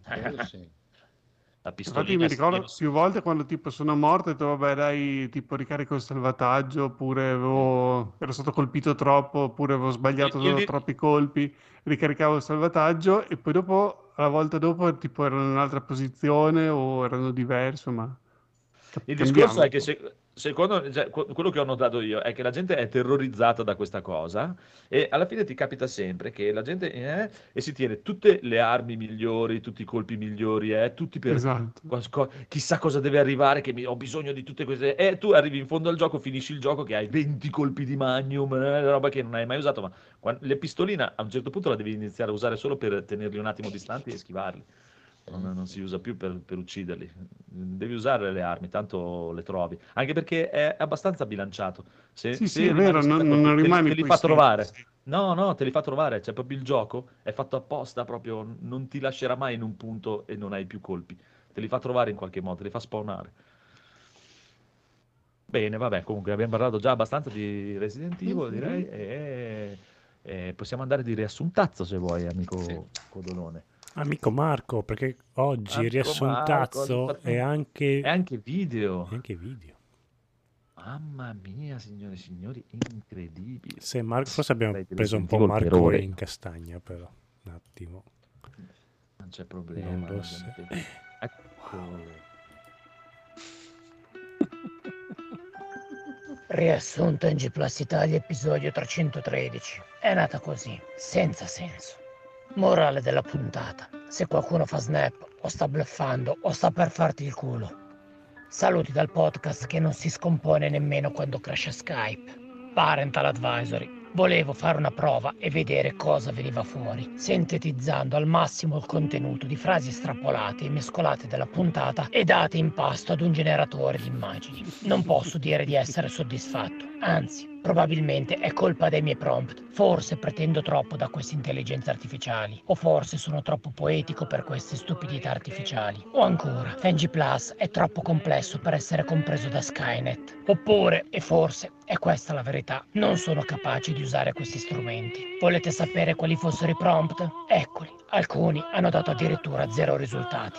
Sony finge di essere povera per non imicarsi l'antitrust ed annulla lo State of Play. In Forspoken impersoneremo una scimmia con lo smalto che indossa un poncio, delle Nike Pump mentre saltella avanti e indietro. Nel deserto Crimsi, erede spirituale del deserto nero, non vedremo tette, ma Geralt, che dopo aver parlato per mezz'ora, vola in cielo facendo scintille con spade di fuoco. Nel remake di The Witcher, nascosto sotto la costellazione del Canis Maioris, una collina silenziosa e nebbiosa nella campagna giapponese, si trova una scacchiera triangolare con grossi spoiler. Durante il Ragnarok, mentre un plebeo parla, nessuno lo ascolta e quindi si dà il giardinaggio. Federica è una mano amica, anche su morale e dipendente dal meteo. Boris il pesce parla dello streaming mentre va in streaming con Gesù che usa l'algoritmo. Londra, anno 2100. Redneck che vivono nelle roulotte. Barboni che fanno sesso tra fratelli. È inaccettabile che in A Plague Requiem il bimbo sia più brutto del figlio di Kratos,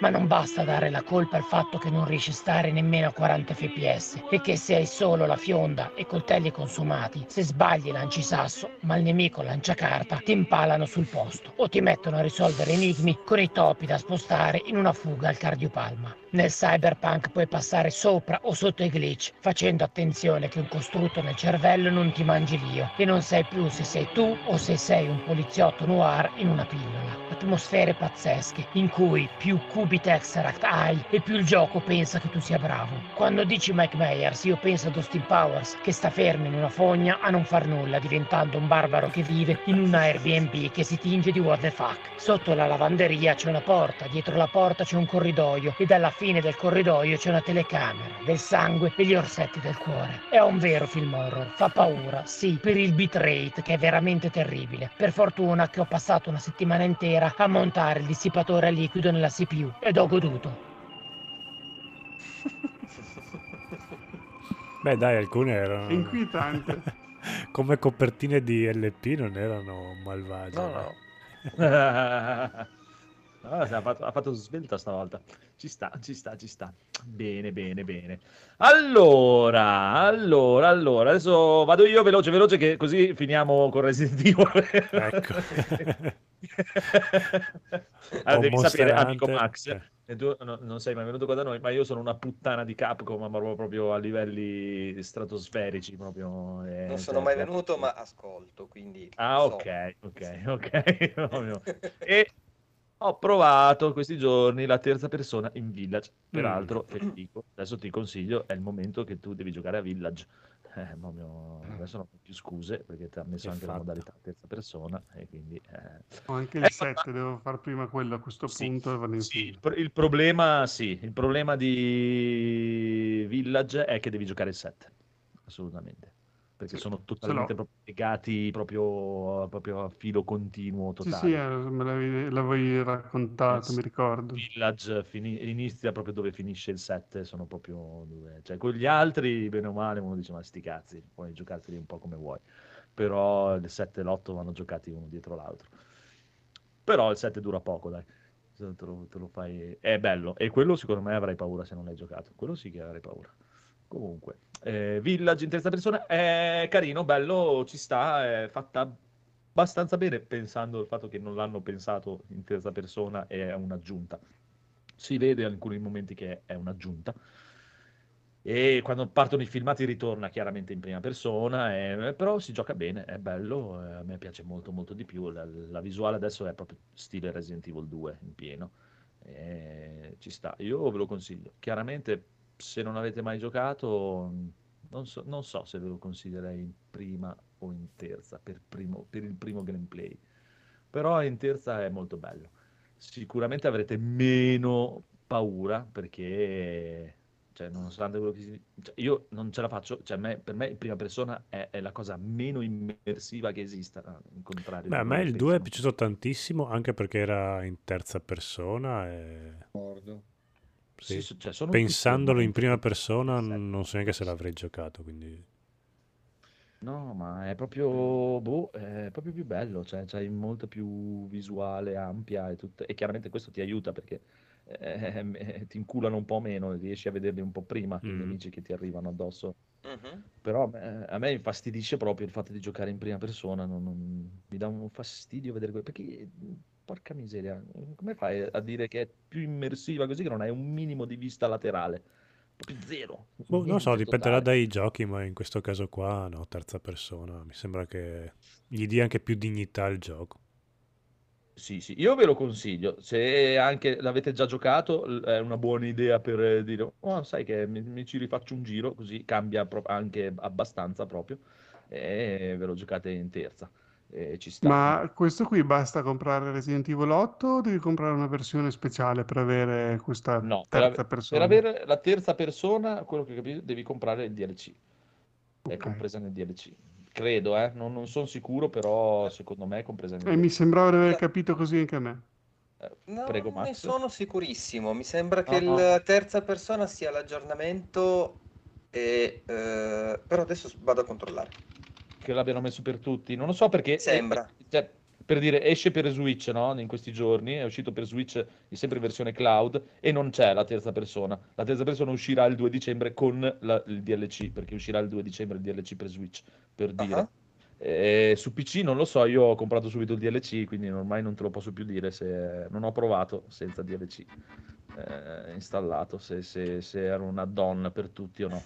Inoltre, comunque, con DLC mettono anche una parte nuova di gioco, che è la storia di Rose, della figlia 16 anni dopo, che non ho ancora giocato, ho solo incominciato, ho visto, però sembra carino. È una roba completamente diversa, arriva un po' di roba paranormale, hanno usato un trucchetto finalmente per spostare Resident Evil verso il paranormale, che di solito c'è sempre questa cosa che anche nell'8 si vedeva, oddio arrivano i lupi mannari, le streghe, cosa è successo, in realtà era tutta una cagata, non c'era niente di paranormale. In questo qui hanno usato un escamotage per renderlo paranormale, perché praticamente lei deve, la storia è che lei sta cercando un modo per togliersi i poteri, perché vuole vivere come una persona normale, tutti la schifano perché è un mostro, un po' tipo 11 di Stranger Things, che tutti la schifano perché ha i poteri e invece di dominare il mondo si fa prendere per il culo dagli altri. Dammeli a me quei poteri. Vabbè. Avevi ragione comunque soltanto col DLC. Sì, mi sa di sì. Sì. Mi sa proprio che... E praticamente tramite questo escamotage lei va, diciamo, in un'altra dimensione. Diciamo, adesso non vi sto a spoilerare, fino alla prossima settimana non vi spoilerò niente, poi la prossima settimana... Faccio come Village, che quando l'ho finito gli ho raccontato tutto, ma proprio tutto per filo per segno. Sì, mi ricordo. Ero lì, io c'ero. Quando gli umani hanno sentito il tuo riassunto, io c'ero.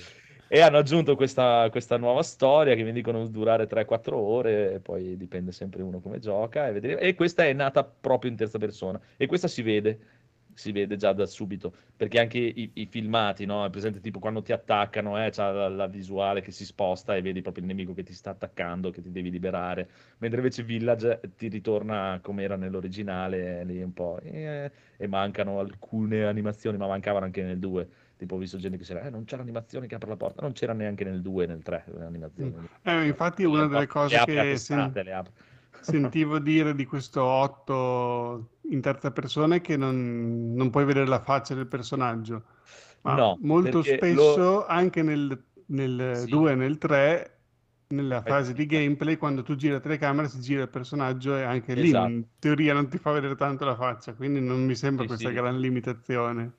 Ma no, ma poi c'è anche sti cazzi, chi se ne frega. Sì, lui, hanno usato questo escamotato, tu giri la telecamera, lui si gira insieme a te e ti mette la butta al culo. Sì, ma è così anche nel 2 e nel 3, quindi solo in certi momenti, forse quando metti via la pistola, non lo so, che giri e rimane fermo e puoi guardarlo da davanti. No, ma infatti ti ripeto, cioè, sono quelle cose come nei lati negativi che hanno dato, non capisco, cioè. Per uno va bene, per l'altro fa schifo, sono uguali, la stessa roba, uguale, l'animazione non c'era neanche di là, però uno è un capolavoro, l'altro fa schifo. Comunque il Village è molto carino, a me è piaciuto. Chi altro l'ha giocato qua dentro? Voi, Max e Stefano? No, sì. No. Massimo? Hai giocato? Non sotto, non hai giocato Village? No, ma non fa paura. Non si fa paura. Sì. Massimo, a me, vieni a casa mia, ci giochiamo assieme. Ecco. Va bene, va bene. Massimo, ti è piaciuto Village? Ma proprio pochino, perché non è... devo essere preparato mentalmente per quel tipo di gioco. Soffro un po'. No, però è bellissimo. Ti capisco. Però è bellissimo. C'ha una parte che è la seconda parte di storia, che quella sì. Quella non, cioè, non la consiglierei neanche al buon Stefano, assolutamente, perché quella è proprio... È presente PT? Madonna santa. È PT. È proprio totalmente ispirato a PT. Sì, è proprio così. È proprio allucinogeno. No. Quella è parte della partita. Volevate dormire stanotte? Infatti. No. Quella parte lì, cioè, si vede che l'hanno copiata in pieno, però gli è venuta proprio bene. Purtroppo. Sì, cioè, ho avuto dei momenti che ho avuto i brividini io proprio. Allora se ne parla. Figo. Il problema di questa cosa qui qual è? È che è una parte totalmente scriptata e tutte le volte che la giocherai sarà sempre la stessa cosa, non è zero action, zero niente. È molto bella la prima volta che la vedi, le altre volte tendi a correrla perché lo sai già, sti cazzi. E la parte diventa un po'... La prima volta è la parte più bella, negli altri gameplay è la parte più... Invece, stranamente, la prima volta che l'ho giocata è l'ultima parte, quella della Factory, è la parte più... che dici, ma che cazzo è? E le altre volte che l'ho giocata invece è la più divertente, perché è quella proprio dove esplode il gameplay totale, fino a proprio... Quando arriva Chris e diventa Call of Duty, mamma mia, proprio bellissimo. Io ve lo consiglio, vi ripeto, l'unica cosa, se non l'avete mai giocato, è un altro consiglio proprio super spassionato, giocate il 7, perché... anche perché l'8 proprio vi spiega il 7, proprio un sacco delle cose che quando giocherete il 7 dite, ma che è sta roba? Nell'8 troveranno un suo perché, chiaramente sempre nell'ambito Resident Evil. Sì, infatti. Cazzate a randa proprio, però diciamo sono i due che hanno più storia proprio, mentre gli altri proprio la storia non credo che esista proprio, cioè la storia non c'è, la storia non c'è proprio storia. Questo qui ha una parvenza di storia, una cazzata allucinante, però sì, va bene, dai, ci può stare, senza considerare che l'8 il Village è veramente l'inizio di tutto, proprio l'inizio di tutta la saga di Resident Evil si scopre proprio nel Village, quindi è anche molto interessante da quel lato lì, è proprio l'inizio di tutto, ti spiegano tutto per filo e per segno, proprio Umbrella, qualsiasi cosa. Va bene, bellino, ci sta. Massimo, e poi così facciamo chiudere i nostri due ospiti e abbiamo finito. Allora... mercoledì sera, preso da sconforto come sempre mi capita, dopo una bella bottiglia di vino rosato, se non l'ho bevuto da solo, però diciamo 3/4, dai, mi sono messo a vedere Trento Busan, chissà come cazzo Busalla, si dice. Sì, Trento Busalla, esatto. Che è un film di cui sentivo parlare bene ormai da anni, guardalo, da persone che hanno anche gusti diversi, quindi era lo stesso scenario di Avenger Endgame. Quindi in questi casi o bene o male. Per fortuna stavolta è la parte bene, perché... Secondo me è un capolavoro invece, e ve la spiegare perché. Non è solo molto carino, che comunque sì, è venuto bene, però è in quel territorio lì. Secondo me invece è qualcosa di molto più interessante. La storia, molto semplicemente, siamo in Corea del Sud, c'è questo broker finanziario, tutto dedito al lavoro e poco alla famiglia, infatti si capisce subito è divorziato, deve gestire la figlia con scarso interesse, lavora per un'azienda che poi, modello Umbrella, sarà parte integrante del film, per gli eventi che succederanno. Si vede subito con una scena geniale all'inizio che c'è qualcosa che non torna, perché c'è un corriere che investe un cervo e questo cervo si rialza in maniera anche innaturale, quindi si capisce che insomma qualcosa non funziona. E nulla, quindi questo padre, figlia e altre persone prendono questo famoso treno e nel mentre vengono proiettate delle notizie preoccupanti di persone che stanno facendo delle rivolte. C'è quindi una situazione di estrema crisi in tutto il paese che poi andrà via via peggiorando. Quindi è un classico alla superficie film di zombie, ma per me invece è qualcosa anche di diverso, perché per esempio avere ambientato tutta o quasi tutta la storia dentro un treno a me mi ha ricordato certi film western del tipo il tizio che deve portare la persona importante sul treno per trasferirla in un'altra città, in questo caso è la bambina che vuol vedere la madre, e nel mentre sono sul treno avvengono tutta una serie di azioni violente, e da questo punto di vista questo film è uguale. Loro entrano nel treno, entra anche una ragazza non messa molto bene, non si capisce che cos'ha, cioè noi l'abbiamo capito che cos'ha perché è un film di zombie, non è che ci voglia tanto a capire che cos'ha, però entra e quindi incomincia a infettare gli altri. Riescono a separare una zona del treno tra infetti e non infetti e via dicendo. Poi ci sono le classiche figure di questo film, cioè quello che sai che sarà l'eroe, quella persona positiva che però dovrà sacrificarsi per tutti, che tra l'altro ha una moglie che è in attesa di un bambino.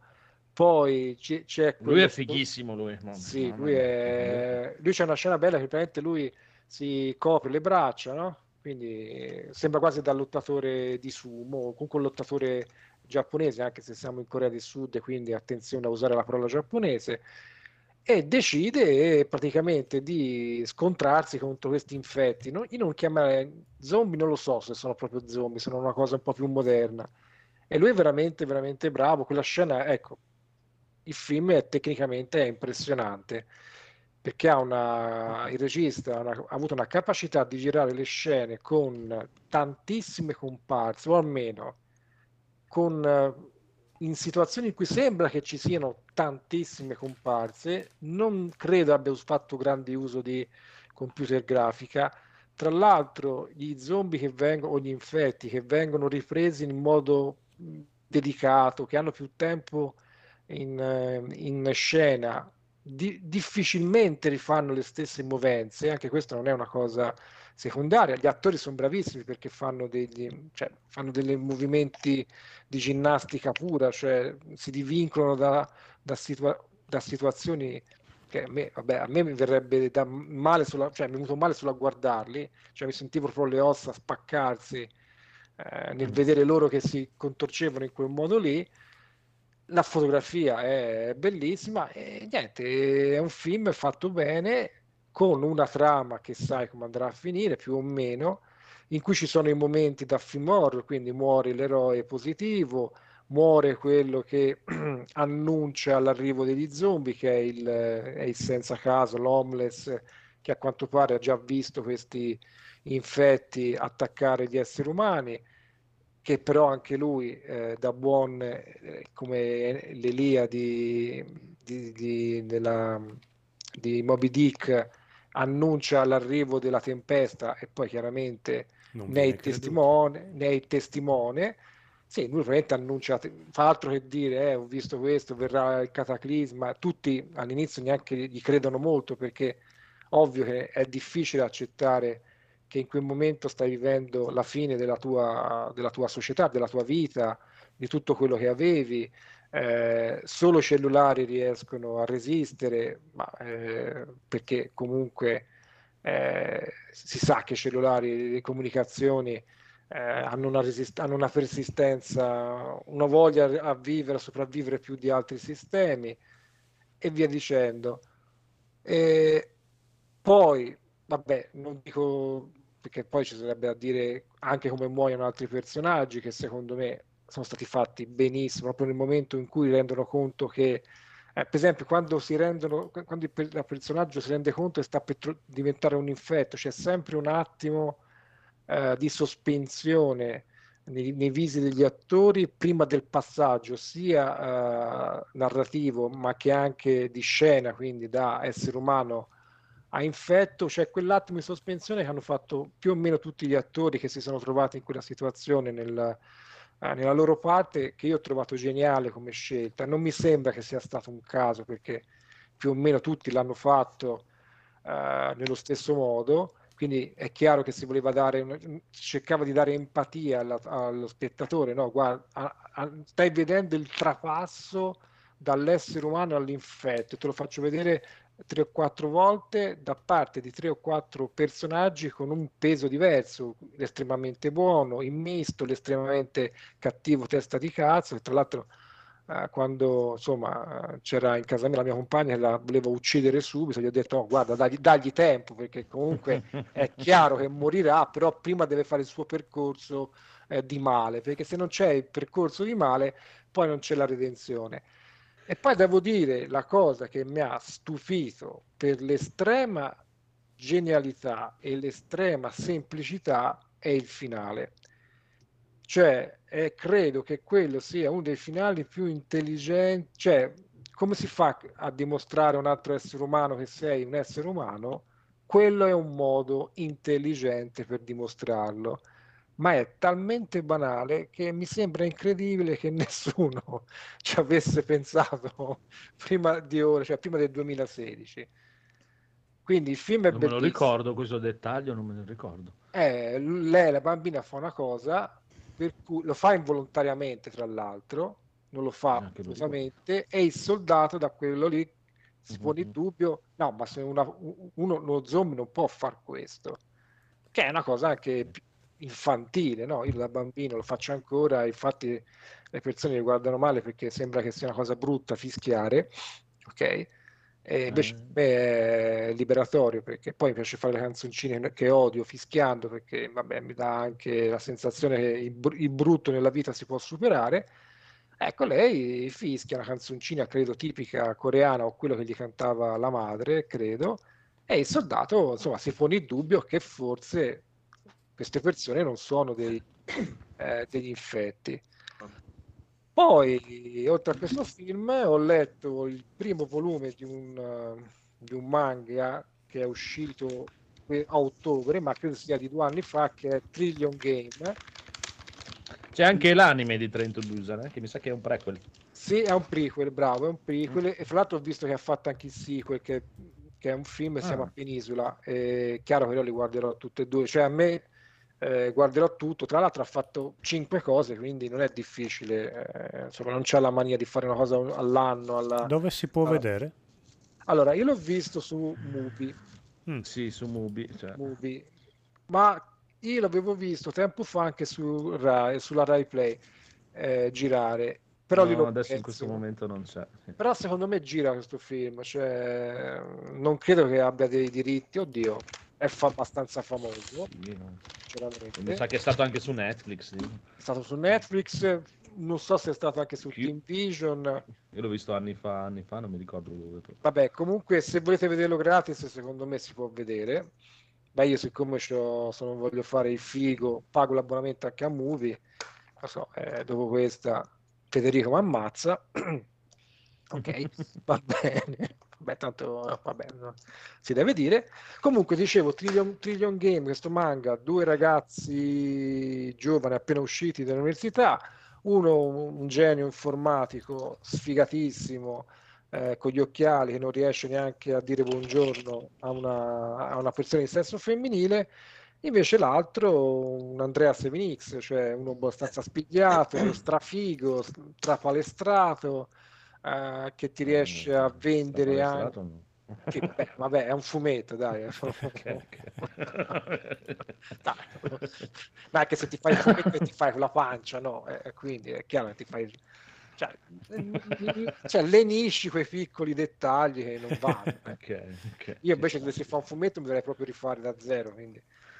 E niente, questi due decidono una scommessa, come si fa, quanti soldi ci vogliono per comandare il mondo, e praticamente loro fanno un calcolo di quanto costano tutte le aziende più importanti, quindi Amazon, Google, Facebook, decidono una cifra che non so quanti 3 milioni di yen, e il succo della loro storia è raggiungere quella cifra. È un fumetto molto, non è chiaro, straimpegnato, perché l'ho comprato, perché il disegnatore è Ikegami, che è quello anche che ha fatto Crime Freeman. A Crime Freeman è arrivato la batosta dall'alto, Madonna, è arrivato anche l'avviso di fine puntata. E no, sono io, scusate, mi ero dimenticato che sentite quello che si sente. C'è il mixer. E soprattutto ha fatto Sanctuary, che per me è uno dei fumetti più importanti che abbiamo letto, che consiglio, anche se quello è un po' più, insomma, c'ha delle tematiche forti, e che tra l'altro la Star Comic sta rifacendo in 5 o 6 volumi. Vi consiglio di comprare anche quello. Io infatti lo sto ricomprando perché mi sembrava giusto riaverlo in seconda copia, se no che nerd sei. Comunque, esatto, Trillion Game è molto carino, non arriva a quei livelli di, credo che non tenda a non avere quei livelli di profondità, però per ora il primo volume è abbastanza divertente. Ne sono usciti 4, non so se li faranno uscire uno al mese, uno a 2 mesi, ogni 3 mesi, quello devo un po' capire come le case italiane trattano i manga rispetto alle uscite originali. Ultimamente li trattano che se fa successo te li fanno uscire immediatamente, meno fa successo in Italia e più tendono, se non a cancellarlo definitivamente. Io un paio che stavo seguendo ormai li ho dati praticamente per morti, perché nonostante in Giappone continuino a uscire, qua no. Quindi dipende, se a novembre lo trovo è andata bene, se no no, sarebbe un peccato, perché se sono 4 volumi non è che, cioè, costano 7 euro, voglio dire, non è pochissimo, non è neanche tanto. Beh, ma lui piace abbastanza come autore, quindi sì, anche tra i giovani. Ecco, io una cosa, però posso, io ho una curiosità. Ma perché la Star Comics fa riuscire Sanctuary e fa in bianco e nero anche le pagine che originali sono a colori? Io questa cosa... perché costa farle a colori. Ho capito, ma è brutto. Però. Ma, cioè... Dipenderà dall'edizione, in realtà. Ma quella sta uscendo di Star Comics ora. È un 1-1 alla Deluxe Edition originale. E dici che è in bianco e nero anche la Deluxe? Evidentemente la Deluxe Edition originale era così, però non vanno a cambiarti queste cose. Però mi sembra molto scale grigio quelle pagine, cioè si vede proprio che si passa dallo scale grigio ai bianco e nero. A me nel senso, può essere che da originale, magari la versione base, quella spillatino, fosse... alcune pagine colorate, sì. Ma che poi nella Deluxe Edition giapponese proprio abbiamo deciso di farlo in bianco e nero. Ok, quindi è come in quello originale. Sì, vabbè, mi sembrava, cioè a me la scala di grigio non è che mi entusiasmi tanto, però vabbè, c'è di peggio nel mondo. Alcuni come City Hunter non era proprio un grigio nell'originale, era un arancione bianco e nero. Alcune parti erano monocolore, però ecco, quindi dipende. Comunque se vi capita datevi uno sguardo, è carino, ripeto, niente di, non è Crime Freeman, non è Sanctuary e non pretende di essere quello. Questo è l'importante. Non pretende, esatto, è molto leggero, ci sono delle parti carine, però ecco, una cosa che mi è piaciuto, ci sono sì le cose, i problemi adolescenziali o della prima età adulta, ma non con quella retorica, perché a me quella storia è 20 pagine su io sono sfigato con le donne, io lo prendo e siccome forse mi ci rivedo e lo tiro dalla finestra, perché non le posso vedere quelle cose lì, non mi interessano. Invece questo è molto, cioè sì, se ne parla ma si passa oltre, ecco. Bene, buono. Bravo, bravissimo. Grazie. Voto 8,5. Bravo. Hai visto. Allora, andiamo dai nostri super ospiti Max e Stefano. Avete qualcosa da consigliarci? Chi vuole partire? No. Vado io, vai, vai, vai, rapidamente, ma no, non ho moltissimo da dire perché mi è arrivato oggi lo Steam Deck. E... Allora vai in chiusura, allora, che ci fai la recensione completa di Steam Deck. Ma sul momento non ho abbastanza elementi per farla completa. Con le tue 3 ore di utilizzo. Esatto. Ci sta, fai una recensione di 3 ore. No, però più o meno sì. Ecco. Penso che sia stato già detto abbastanza sullo Steam Deck, quindi probabilmente eviterò di ripetermi, anche perché penso che chi ascolta podcast mi senta già abbastanza, quindi... No, dai, non farti influenzare da quel che ho detto prima. No, vabbè, ma in generale adesso, grazie Stefano che l'hai capito. Ormai sento più ore alla settimana a parlare Stefano di mia moglie. Appunto, quindi, questo poi... Non è detto pochi podcast. Secondo i punti di vista, esatto, potrebbe essere un bene, però allo stesso tempo, ecco, no, non voglio dire, ecco, va bene, allora non avendo cose particolari da dire, se non che ho notato una certa rapidità nella la batteria, lo scaricaggio della batteria a morire. A quanto dura, scusa, la batteria, Stefano? Dura 2 o 3 ore. Quanto? Vabbè, e quanto dovrebbe durare? Speravo qualcosina in più, insomma, non è che sia quello che deve caricare. Ma secondo me il difetto non è quello, come lo imposti, dovevi comprare un portatile. Ma per me il difetto più che altro è il fatto che non la tiene, cioè nel senso che anche se tu non la usi si scarica. Vabbè, a me quello lo fa anche la Switch. Si scarica pure veloce. Me lo fa anche Switch, però c'è da dire che la Switch veloce, è un modello 1, quindi magari c'è anche un po' di anni, ecco, la batteria è un po' andata. Quindi me lo fa. Insomma, io ho la Switch del 2017, se la lascio lì la Steam Deck si scarica molto di più. Sì, no, in linea di massima sì, comunque scarica di più, ma insomma non è, cioè, è una roba gestibile, tanto sì, cioè, sì. Tutto sommato sono sempre in ambienti dove o la posso ricaricare o di lì a poco, probabilmente la ricaricherò. È una roba da usare così, attaccare. Per me non è un grosso difetto quello. No, non è un grosso difetto se non si danneggia usandola mentre è in carica, tipo. Perché per dire quei telefoni... Ma non so cosa sia meglio, perché io pensavo più che altro di... Cioè, almeno che io mi ricordi, le batterie hanno i cicli di ricarica, quindi lo puoi ricaricare tipo 1000 volte adesso, per dire. E poi devi cambiarla. Quindi non so se convenga farla scaricare del tutto, poi... No, ma non esiste più quella roba lì, dai. No, ma non in quel senso. Ma no, però non è un problema. Però per dire, neanche nei cellulari, e anche oggi succede, nei cellulari o nei tablet, se tu li usi tipo a guardare video o a quello luminosità a palla, mentre lo stai ricaricando, la batteria muore in brevissimo tempo. Proprio. No, io tendo a non usarli mentre ricarico. Esatto. Io avere un cavo attaccato. Infatti, cioè, l'ho preso portatile per non avere cose, se cavo attaccato gioco al PC. È chiaro. Però se dura solo un paio d'ore... Magari e quindi, no, vabbè, un paio d'ore è proprio genere, non è che duri 2 ore, però a seconda del gioco che stai utilizzando, di quanto consuma, eccetera, duri dalle 3 alle 5, una cosa così. Bene, no. Quindi comunque è accettabile. Accettabile, sì, dai, sì, insomma, ci sta. E questo forse è la cosa negativa che ho notato, per il resto è ben fatto, è davvero impressionato. Ho provato qualche gioco di diverso tipo perché ho detto vabbè, proviamo da Sonic Mania, che lo giochi tranquillamente, ma quello c'è davvero per tutto, a Pillars of Eternity utilizzando l'Epic Launcher di Windows, però fatto partire lì da Steam, eccetera.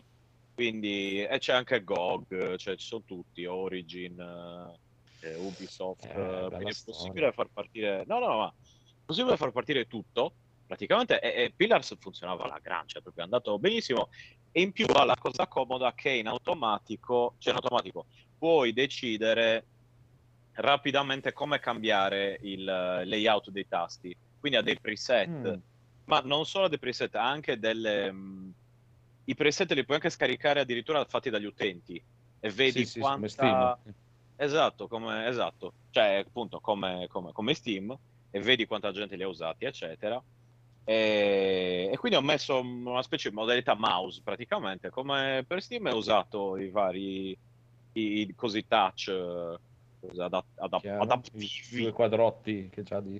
Esatto, che sinceramente pensavo fossero molto peggio. Io non sopporto le cose touch, non le ho mai sopportate. Vabbè, la tastiera lì, ecco, la cosa, uno ci può collegare comunque Bluetooth, sei un hub anche via cavo, insomma è un ibrido tra, cioè sì, è un ibrido tra una Switch e un portatile praticamente. Però ecco, mi sembra che vada più che bene. Quello che deve fare lo fa egregiamente. Ci sta. Quindi niente da dire, per adesso sono soddisfatto, anche perché non è che me l'abbiano regalata, quindi con quello che costa ci manca solo che non sia sono puttana. Curioso di sentire il proseguo del tuo della tua sperimentazione su Steam Deck, perché chissà cosa salta fuori. No, no, in realtà per adesso... No, solo, più che altro perché anche con, quando parlavi lì dell'Nvidia Shield o cose, ma li usi un sacco questi dispositivi, li traffichi, cambi robe. Uso tutti i giorni, ma ecco, magari non traffico, cambio robe, nel senso che ormai ho un certo setup e quindi resta quello. Però quello lo uso tutti i giorni perché lì ho tutte le cose, Netflix, Kodi... Disney Plus, Prime Video, tutti i vari servizi di streaming e anche il NAS, eccetera. Quindi quello sì viene utilizzato diuturnamente. Però appunto adesso vedo un pochettino con questo, ma non ci metto, cioè Nvidia Shield in quel caso va benissimo così con me. Per adesso ecco, l'unica cosa che mi ha dato problemi è l'EMU Deck. Non sono riuscito a farlo andare, non si avvia, crasha, insomma è strano, funziona strano. L'ho installato un sacco di volte, ho guardato i video e i video fanno esattamente quello che ho già fatto anche io, e quindi non ho ben capito come cosa. Alle brutte userò RetroArch, però insomma quello era un pochettino più comodo. Poi devo anche capire, cioè, c'è sempre quel problema lì di capire perché lo sto facendo, però questo io ce l'ho da prima dell'estate, provare. Ma devo ancora mettermici, perché comunque c'ho talmente tanti giochi su Steam che sì, ma infatti è allucinante cose... Cioè... E che, ecco, la mia paura è che magari mi metto quello e poi mi metto a rigiocare a qualcosa che ho giocato 30 volte e dico no, e qual è il problema? È che ecco, magari avendone anche altre potrei fare cose. Oltre il fatto che avrei tipo Persona 5 da continuare e sono 3 ore e mezza su 125, quindi ecco, magari come dire, dovrei dire. E dove ce l'hai Persona 5? Dove l'hai preso? Su Switch. No, su Switch. No, JRPG non li gioco su, cioè non li gioco più su cose fisse. Sono meglio su portatili, vero? Più bello. Perché ce lo posso stare in giro, a letto, eccetera. Invece ho più voglia. Comunque mi state facendo venire voglia di questo, lo Steam Deck da provare. Lascia perdere, da quando è uscito che ne ho voglia. Sì. Ma soprattutto da quando l'ho provato a casa di un amico. Ma perché è proprio quello strumento che tu dici, un po' prima parlavamo della VR, che tu dici compro la VR nuova, devo comprare i giochi nuovi, 50 euro l'uno, ne ho solo uno o due. Quando compri la Steam Deck tu compri un... è come quando compri il PC, cambi il PC, insomma, una però hai portatilità, quindi hai già una libreria sterminata e puoi metterci dentro quello che vuoi. E quindi... infatti mi piace proprio questa cosa che puoi andare avanti nelle due cose, no? Che per dire, cioè, su Switch ce l'ho solo su Diablo 2, per dire, che ha la stessa connessione con lo stesso account, e puoi andare avanti su PC o su Switch lo stesso. Però averlo per tutti i giochi è una gran figata. Si possono addirittura usare i giochi piratati. Attenzione, questo non ditelo a nessuno.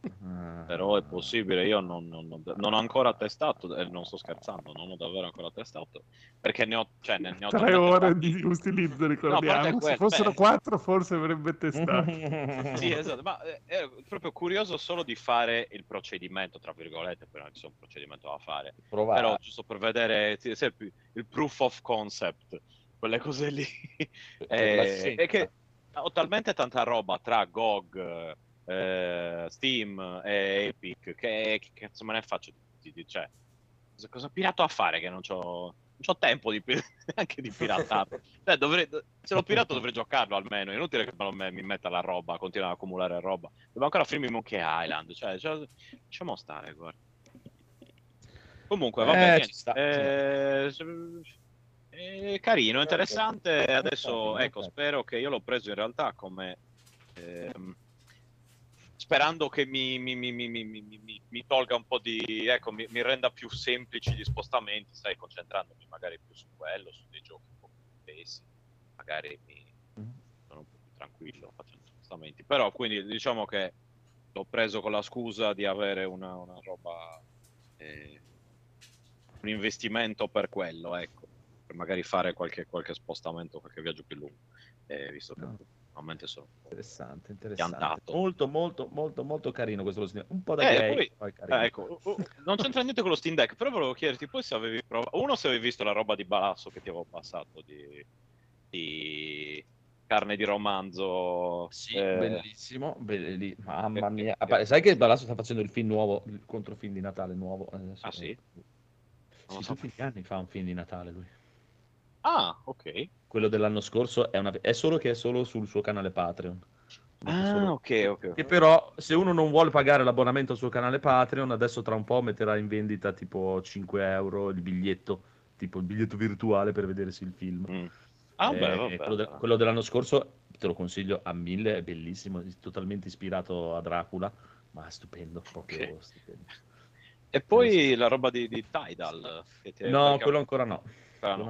Perché ecco, ricollegandomi, io ho quasi finito di fare sono quasi in pari con gli episodi di NG Plus, e che devo, per fortuna ne devo saltare quelli dove sono io, li salto perché tanto ce ne sono già, cioè me lo ricordo, e quindi però mi ricordavo tutta la questione cuffie, pianto eccetera, e poi quando sento Spotify ho detto cacchio, Spotify è un po' cagoso come qualità, e quindi ho detto aspetta, Tidal c'ha sia il looseless proprio di streaming che la cosa master, che c'è proprio il flag, no? Sì, proprio, cioè, passa da qualità in streaming, CD in streaming. E il master è proprio, cioè, è uno a uno con quello originale, col master originale, sì. E invece quello hi-fi, tipo che quello che ho io, è CD, quindi diciamo looseless come qualità CD, ecco, mettiamola così. E la qualità è molto alta, costa, cioè quello hi-fi, cosiddetto hi-fi, costa l'abbonamento normale premium, quello master costa un po' di più, però, come dire, ecco, ha senso, considerando il tipo di roba che hai tu, cioè nel senso, se uno vuole proprio la cosa da audiofilo, che col dito nel sedere, direbbe Bruno, e quindi ecco, ero curioso di sapere, perché non avendo quella roba lì io posso anche mettermi la cosa master eccetera, ma tanto cazzo ne faccio, cioè, ecco, le cuffie ho, ma ci sta anche per euro, cioè, ma ti dico, cioè, comprare CD non esiste, ma non perché ormai, cioè, ascolto talmente tanta roba che diventerei veramente povero nel giro di 10 minuti se anche che me li vendono a 10 euro l'uno. Parliamo di spendere 2000 euro al mese con tutta la roba che ascolto. No, ma infatti, è che era un peccato, sai, avendo quella attrezzatura, poi, cioè, appunto, Spotify è una qualità media, niente di che. È un 320k nel premio. Sì, cioè, non fa schifo, non è neanche, ecco, essendo FLAC, eccetera, è più... Sì. Insomma, dovrebbe sentirsi diversamente. Io un po' ho notato una qualità migliore pur avendo delle cuffie. No, ma cioè FLAC è una gran qualità, cioè io molta roba che mi piace, di più, tipo c'è quei gruppi che mi piacciono di più, trovo la roba da scaricare in giro FLAC, cioè è proprio è abissale la differenza, proprio già solo quella è veramente abissale, però proverò. E niente, questo poi appunto l'ho detto così, magari se c'è anche qualcun altro mi interessa la cosa. Ho finito il mio angolo. Come si chiama? Ah, si chiama Tidal. Che è come, cioè, Spotify, però dietro ci sono musicisti tipo Daft Punk, quelli, insomma diversi musicisti l'hanno supportato, e anche la prova gratuita Sì, sì, ma ecco. E questo buono. L'angolo i cazzi miei di Andrea che gli mando in privato e poi gliele chiedo. No, perché magari poteva interessare anche qualcos'altro. No, no, ma è figo, è figo. E appunto, se vi piace Balasso, su YouTube si trova l'ultimo carino romanzo che è fatto in è a Pordenone è Legge, ecco, quindi sì, zona Codolo, zona ospitale e allegra. E quindi ecco, però era da un paio d'anni che non c'era per motivi di Covid, adesso l'hanno rifatto, è molto divertente, cercate. No, ci sono dei pezzi di Pordenone Legge che sono stupendi con la tipa, poi la tipa è numero uno proprio, vedete sì. Tutti questi libri dietro di me, ma io non li leggo perché è volgare, non ci sta, sì. Che finisce proprio perché Pordenone Legge, io no. Esatto. Bellissimo, bellissimo. Che caffonata. No, con una libreria immensa dietro. Esatto. No, quindi fa molto ridere di tutti, poi è molto, cioè sono tutti molto ironico, si insultano il pubblico, è molto particolare come cosa, ecco. Quindi ci sta. Niente, basta, poi devo dire due cagate invece. Non so. Hai visto. Vabbè. Vabbè. Bene, quindi diamo la chiusura al buon Max. Guarda, io l'unica cosa che vi posso consigliare è su Disney Plus Tales of the Jedi. Che da bravo l'ho visto anch'io, bello, da bravo fissatone di Guerre Stellari, me lo sono goduto ieri sera, sono 6 puntate da neanche 20 minuti l'una, quindi in un'oretta e mezza ve li sparate tutti quanti senza troppi problemi. Sono 2 archi narrativi messi però, raccontati in ordine cronologico scusate, ho dato una botta al microfono, di come avvengono i fatti, quindi c'è prima la nascita di Ahsoka, poi c'è le cose del conte Dooku e poi la chiusura della storia di Ahsoka. Va a prendere determinati piccoli momenti fondamentali per la crescita di questi 2 personaggi. È una serie animata. Se vi piace lo stile di Clone Wars, è quello stile lì. Chiaramente sta crescendo sempre di più ed è pazzesco, perché a me piace veramente un sacco come stile, sia come design dei personaggi, sia come banalmente texture resa del tutto. Più va avanti, più sembra un disegno, non come Arcane o cose del genere, chiaramente, non a quel livello lì, però sembrano proprio dei disegni animati e mi piace tantissimo. Ma non possiamo avere lui ogni settimana invece del Conigliastro? No. Potete avere o tutti e 2 o il Conigliastro, però mi dispiace, io... prendo le sue difese, sempre dalla parte dei più conigliastri. No, vabbè, ma qua c'è anche la mia parte un po' da fanatico di Guerre Stellari, con tanto di altarino, con tutte le cose di Guerre Stellari in casa, quindi. Ok, però riesco a essere critico anche sulle cose brutte, tipo Book o Boba Fett, che è proprio mamma mia. Vabbè, lì c'è poco da difendere. Ecco, vedi, a me invece quello stavo dicendo a Max, a me invece quello era piaciuto, tutto sommato, ecco. Sì, vabbè. Però ecco, vedi, a Max è piaciuto episodio 8, il penultimo, sì. E io invece lo ritengo una delle cose più ignobili che abbia mai visto, tra l'altro pagando al cinema, quindi cioè... Pensa che io ritengo una delle cose più ignobili l'ultimo, quindi te li tu. Io lo ritengo ignobile, ma meno, cioè... fanno schifo tutti e 2, però l'altro... Allora, l'8, sì, a livello di trama, di quello che ha voluto mettere in scena, ha spezzato le gambe un po' a molti fan, però visivamente è bellissimo, a livello di regia e di messa in scena è veramente splendido. L'episodio di Guerre Stellari. Sì, a livello di... Per me...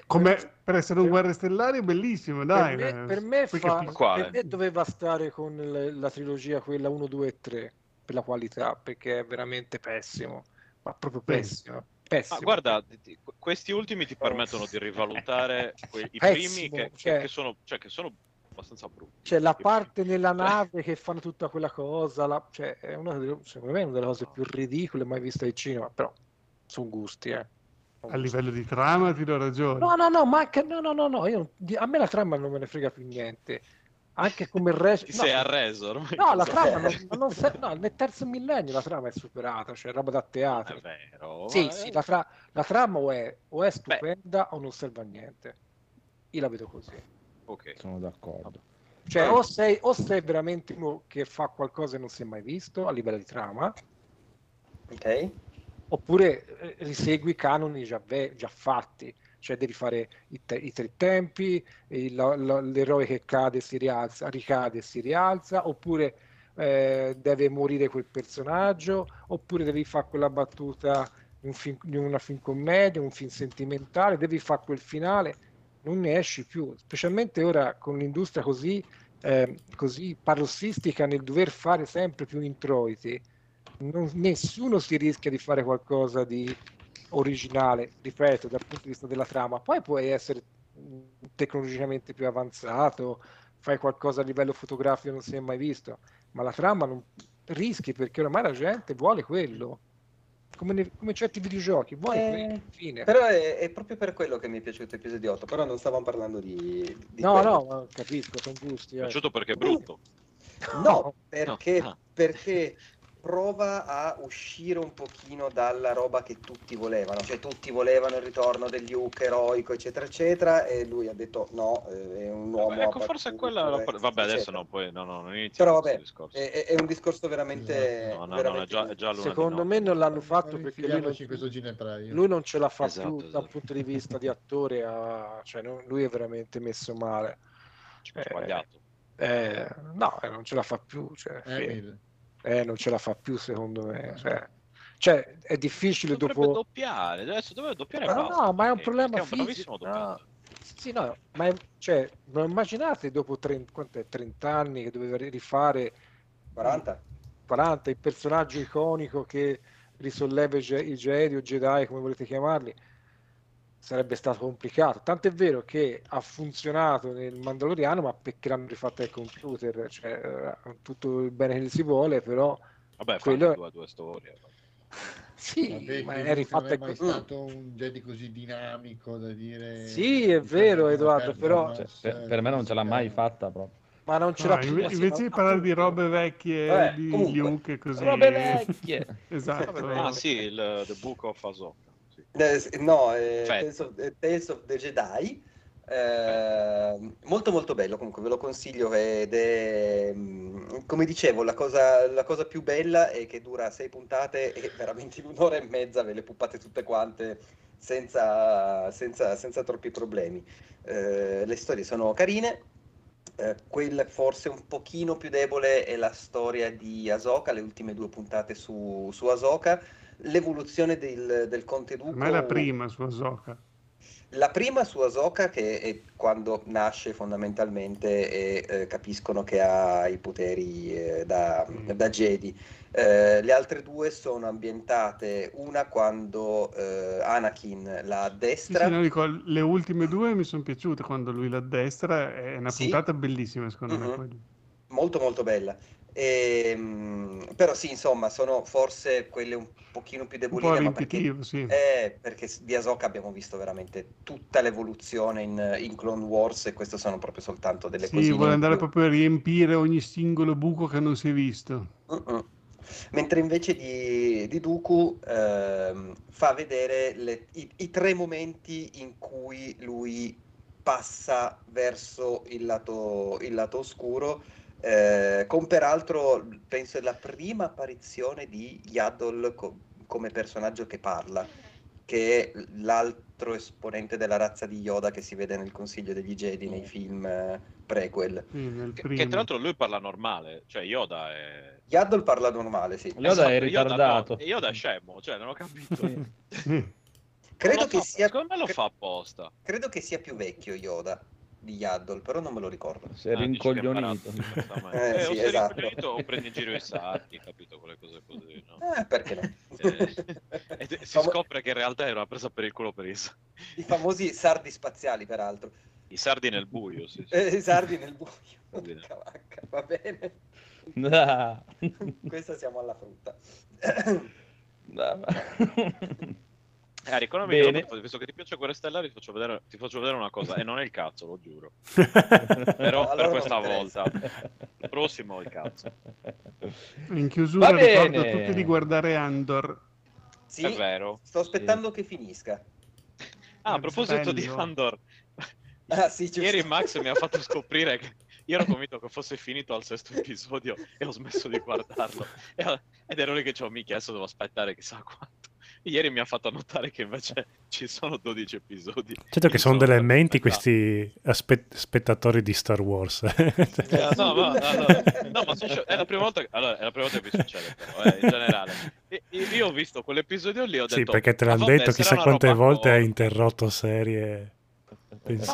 Così no, cioè magari ho detto ah vabbè dai, questo è arrivato a questo punto e poi adesso vado la settimana dopo, mi informavo, ah sono 12 episodi, 10 episodi, ecco, se una roba mi piace un po' ci sto attento, minimo.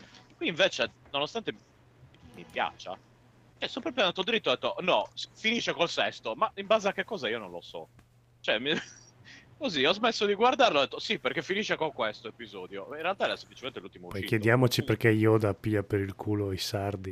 No, ma non è un problema di essere sardo, di essere... Beh, dai, spezzo una lancia in favore di Stefano perché 1, 2, 3, 4, 5, 6 come episodi sono tipo due mini trilogie di episodi che ecco, quindi, un po' autoconclusivo diciamo, può sembrare la fine di un ciclo. E io sapevo che non erano tanti episodi, però ecco, non così tanto, ma appunto è una roba mia che sono rincoglionito io. Beh, Andor va benissimo, anzi, non sembra Star Wars, sembra un telefilm di guerra, ambientato in quel... non ci sono Jedi, non c'è niente. Cioè... Meno male. No, la cosa che ha spiazzato di più è la fase di spionaggio. Quando in Star Wars parli di spionaggio sembra una roba un po' alla...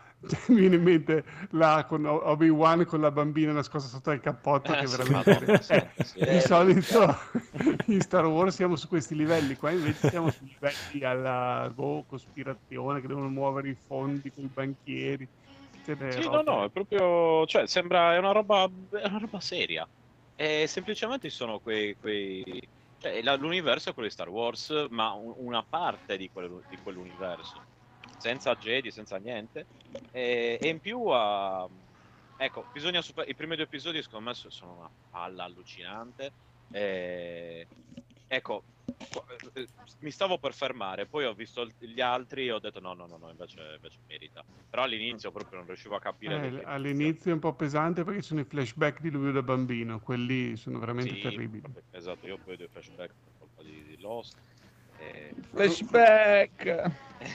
Va bene, comunque andiamo in chiusura che non gliene frega un cazzo a nessuno di Andor.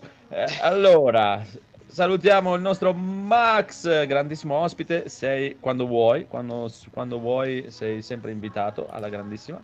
Grazie. E salutiamo il buon Stefano anche tu, tanto sei già dentro il gruppo. Ormai infatti sei. Max, non verrai cancellato dal gruppo, quindi ogni venerdì ti arriverà la chiamata. Ormai funziona così. Se ti dà fastidio spegnilo, non ci cagare. Se vuoi venire invece sei benvenuto.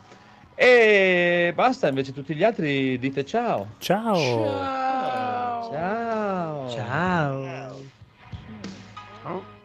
Conigliastro, dove sei?